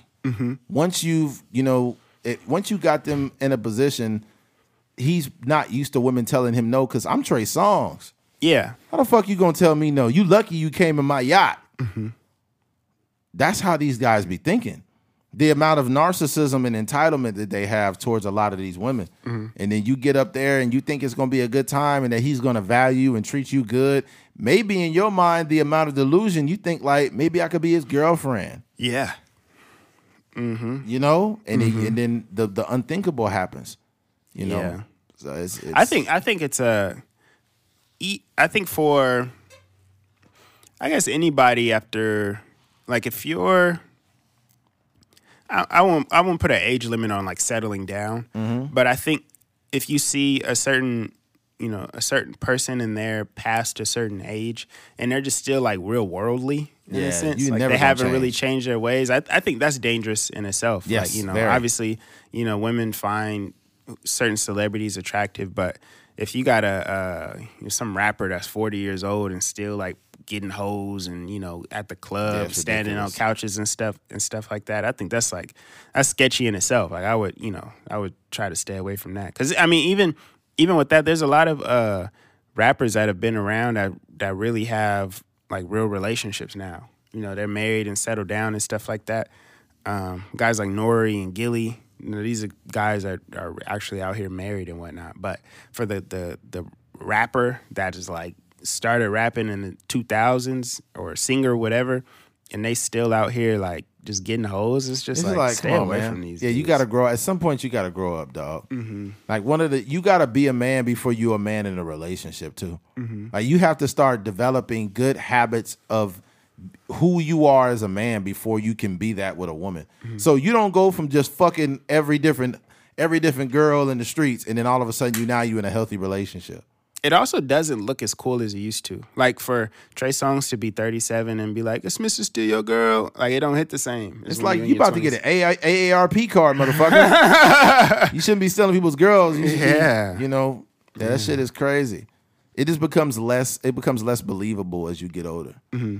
Like sometimes I see like, like, and this is no slight to Ginuwine, but because Ginuwine's a decent artist, but you'd be seeing him performing some of those songs, and you're like, yeah, this guy is definitely over. if you're horny, let's do it. That's my jam. Ride it. My pony and his hip is getting bad. He be like, what, what, what was dope is like back in the '90s when like certain songs came out, those like ad libs in the background was like them little sound effects was so Mm-hmm. funny. Girl, girl, girl, Yeah. girl, girl, girl. That's Timbo. Yeah, that is Tim. Yeah.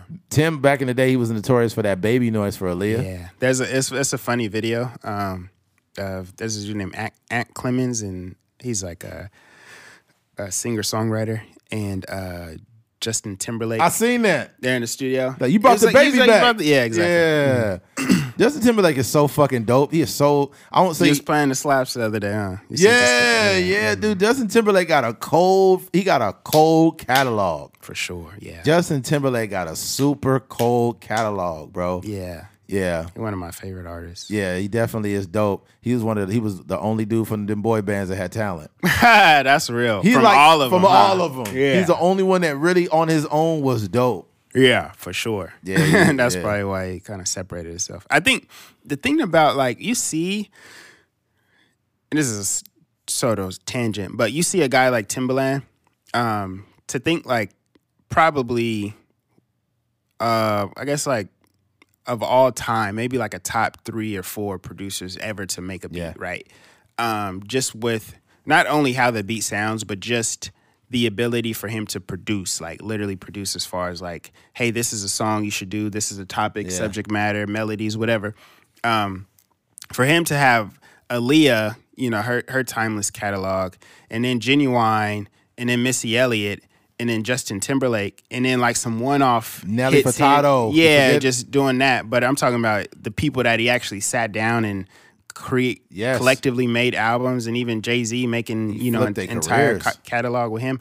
I think like I, I just don't understand how like more people wouldn't really like work with him. It just doesn't make sense. I don't know, but he he really changed the careers of Nelly Furtado. Yeah. and Justin Timberlake. Yeah. Because Nelly Furtado had already had been around, but she had songs like "I'm like a bird, I want to fly away," and then when he produced her shit, it just changed the whole Mm-hmm. Mm-hmm. sound. And then he was with Justin. Justin was dope Justin, before, because he had, he rocked with Pharrell with the uh, Yes. with that first album. but you got Pharrell, and then you And go then to Timbo. Yeah. Like you never downgraded. Yeah, um, I, honestly, I'm gonna keep it real. I feel like that's a parallel move, or that was a. um I think he instead of coming up or going down, he went straight across. Because I Yeah, think Pharrell's- Par- Pharrell that is the truth with that fucking production. Timbo. The only thing that separates Timbaland and Pharrell, Pharrell's like more of a like a a melody guy, and Timbaland is like it's a it's a bounce. It's Yeah, a bop. it's a bop, yeah. like dip,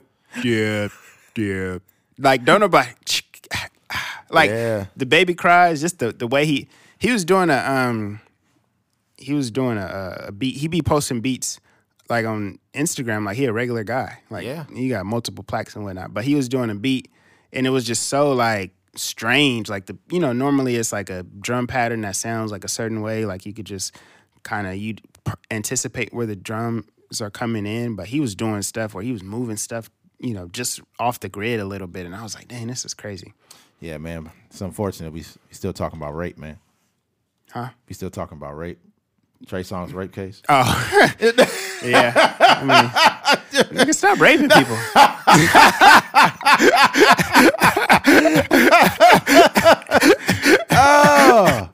oh, man, what the fuck happened? We just went on a tangent and forgot about the seriousness of the conversation.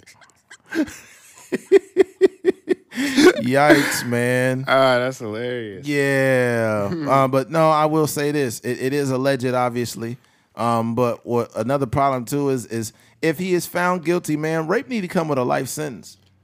Yeah. Because rape is like killing somebody without killing them, man. You need to go to fucking prison for life. Yeah. And that's not to be politically correct. That's literally you should go to prison for life. Mm-hmm. And you and you and you a serial rapist on top of that. So you have afflict you have inflicted this harm on multiple women, and you go to prison for let's say let's say somebody go to prison for thirteen years.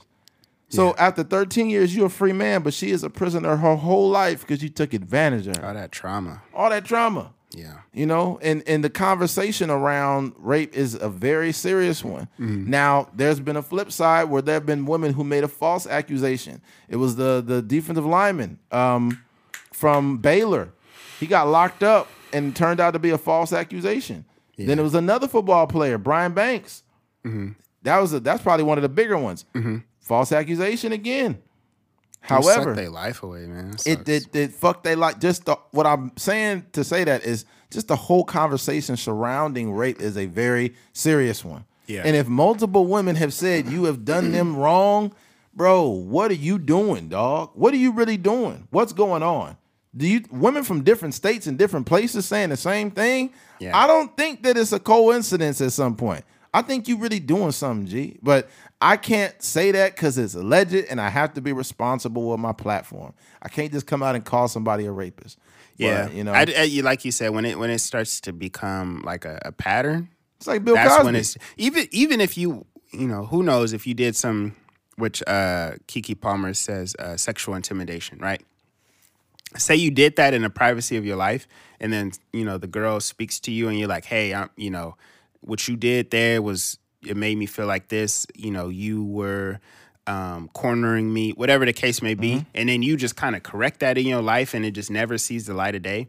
You just kind of can move on, right? Yeah. But if you have like a woman every year coming Yeah. out and saying something, it, it just doesn't it just doesn't look good. I think the highest compliment you could get from a woman is when they say they feel safe. Yeah. When a woman says they feel safe around here. you, that is the highest compliment you can get from them. Mm-hmm. Because at some point, some man did not make them feel that way. Yeah. And the fucked up thing too is women have been taken advantage of that want to move on with their life. That affects all their other relationships Yeah. because like they may feel safe with you, but they still traumatized by a motherfucker that did some shit that he had no business doing. You know? Mm-hmm. Yeah. Oh man, Yeah, for sure. yeah, that's just a terrible conversation. Where we at, man? Uh 152. 52. Yeah, we've been chopping it up for a minute. Mm-hmm. Um, what else can I take out of that conversation? Um, I think I mean above all we we'll see um it's a new day and age, so a lot of these allegations um are taken serious you know more serious than they used to be Yeah. and um you know and, and i don't know if money is involved with keeping people quiet but um a lot of times the judicial judicial system will wait out a person's career till they're not as popping. You know, they may not be making as much money, or the, the the royalties ain't rolling in like they used to, whatever the case may be. And um, you know, who who knows? But we, I mean, we'll just keep our ear to the streets. I ain't heard see. much from Trey Songz lately. Yeah, yeah, he hasn't really. And who know? You know, sometimes what happens when people duck off, they're usually just independent. They still release music at the same clip, but they not be, may not be on a major label. But yeah, I haven't heard. Trey Songz was huge at one time. Yeah, Mm-hmm. He was super huge. yeah, one of the top R and B guys. Yeah, For sure. I'm, I'm talking about like from the you gonna think I invented sex Mm-hmm. like that. That that was around 20, Could you imagine? Sorry to cut you off, but could you imagine that? You know that that line uh, Drake has like, uh, such and such said you wouldn't be as big as Trey Songz. Boy, was she wrong? Or you know that that line? Yeah. To think that well, at one point Trey Songz was a bigger artist than Drake. Yeah, he was. You know, Drake is obviously like the biggest guy now. But Yeah. Well, um, not much to say here, man. I hope the best for the parties involved. That's a pretty stiff allegation. Um, yeah, yeah. I almost hope it. I just hope it's not true. But Yeah, you I hope it's not The way true. it looks is just. And I, I, I hate to end the podcast on a bad note, so I'm just gonna throw some random humor in there. Um, yeah. So, um, Popeyes biscuits. Um, they came out with a new formula for the biscuits now. Mm-hmm. Uh, they said it's more moist, so you don't choke on it. Do you hear about that? No, I never. I didn't hear that. yeah, they they basically they put more um, honey inside the biscuit, uh, so that your saliva and the honey can you know be one. Salivate. Yeah, salivate, and you won't actually choke on the biscuit, and you won't need water to help it go down. Do, do you actually like the flavor of the Popeyes biscuits? Uh, the Popeyes biscuit to me, it tastes like uh, oppression. Um, It tastes like you know, you know when black people didn't have rights. That's what the biscuit tastes like. I actually like the flavor of the biscuit. They are very like Yeah. you for sure um, need an IV after you know Oh, yeah. eating eating a, a Popeyes biscuit. That biscuit will drain the nutrients out of it. Believe it or not, the best biscuits by far to me are actually from Church's Chicken. Church's is fire. It has a little They- honey glaze on Yes. top. Yeah, fire. now, fire, now, now, their chicken ain't shit. Mm-hmm. You know, they chicken is a bitch ass nigga.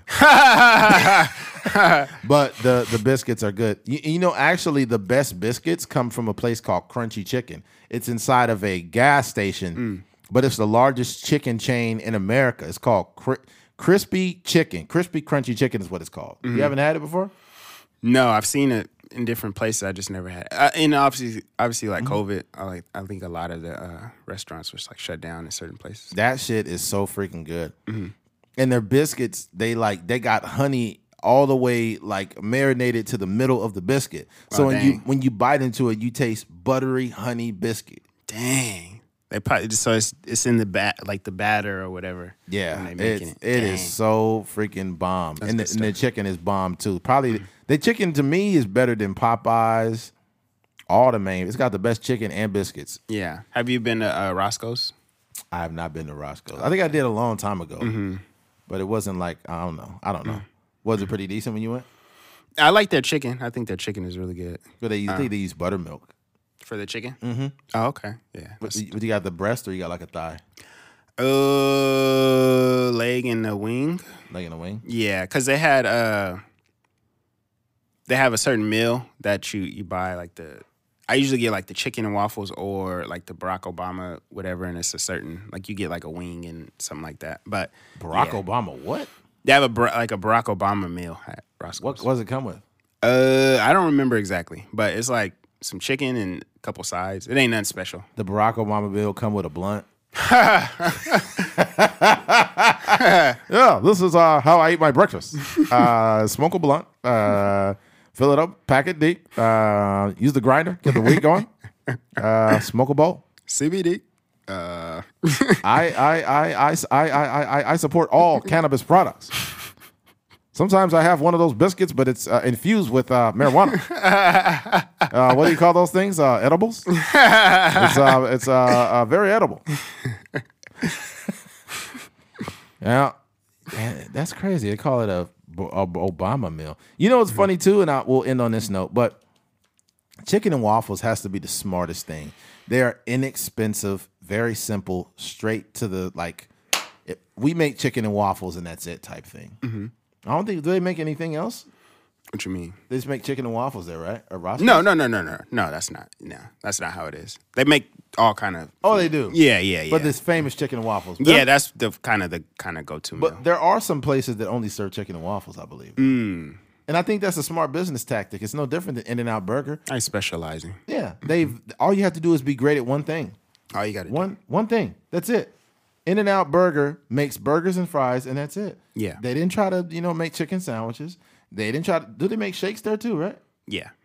That's it. The menu is like you know, however many Patties. stacks of yeah patties you want on there, fries and milkshakes, and that's pretty much it. I mean, the easy thing about it is if you if you're a cook, all you gotta do is throw down like 20, 30 burgers. You know what? That's all people getting. That that's that was the hard part for me working at McDonald's. I primarily was a cook, but mm-hmm. when I got on the line making hamburgers, I it was just too many. Like you had to remember all the things in the order that they went. So if you get a quarter Wow. pounder, you like oh it's onions and pickle and this, and then the next person will want like a cheeseburger, and the next person will want a double cheeseburger, and the next person will want a McDouble. Then you realize like oh on a McDouble it has only one piece of cheese and it was just so much that you had to remember.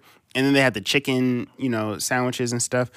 Um, but yeah, it was just hard. So for a person at In and Out, if they just literally is one patty, two patties, three patties, and that's pretty much all you got to remember. Man, I remember one time I went into McDonald's downtown. I went to the McDonald's to go eat, and then I looked in the back and I seen somebody making the food, and he had a band aid on his finger, and he had no gloves on. Oh my gosh. I was like, nigga, I don't want a blood transfusion. I want a chicken sandwich, man. Yeah, that's that's not good. That's not a good look. It's like Magic Johnson special coming up. Dang. I got Magic Johnson back there making me a chicken sandwich, man. Look back there, they got Easy back there. No, I'm Dang. that's, dang. that's deep. That's a terrible dark. joke. It's a dark joke, man. dark. It's a dark joke. All right, it's time to get out of here. All right, if you made it to the end of this podcast, man, we appreciate you. Thank you for listening to a Trucker's Mind podcast. I'm Eddie McGee. It's your boy K Fings. We're out of here. Peace.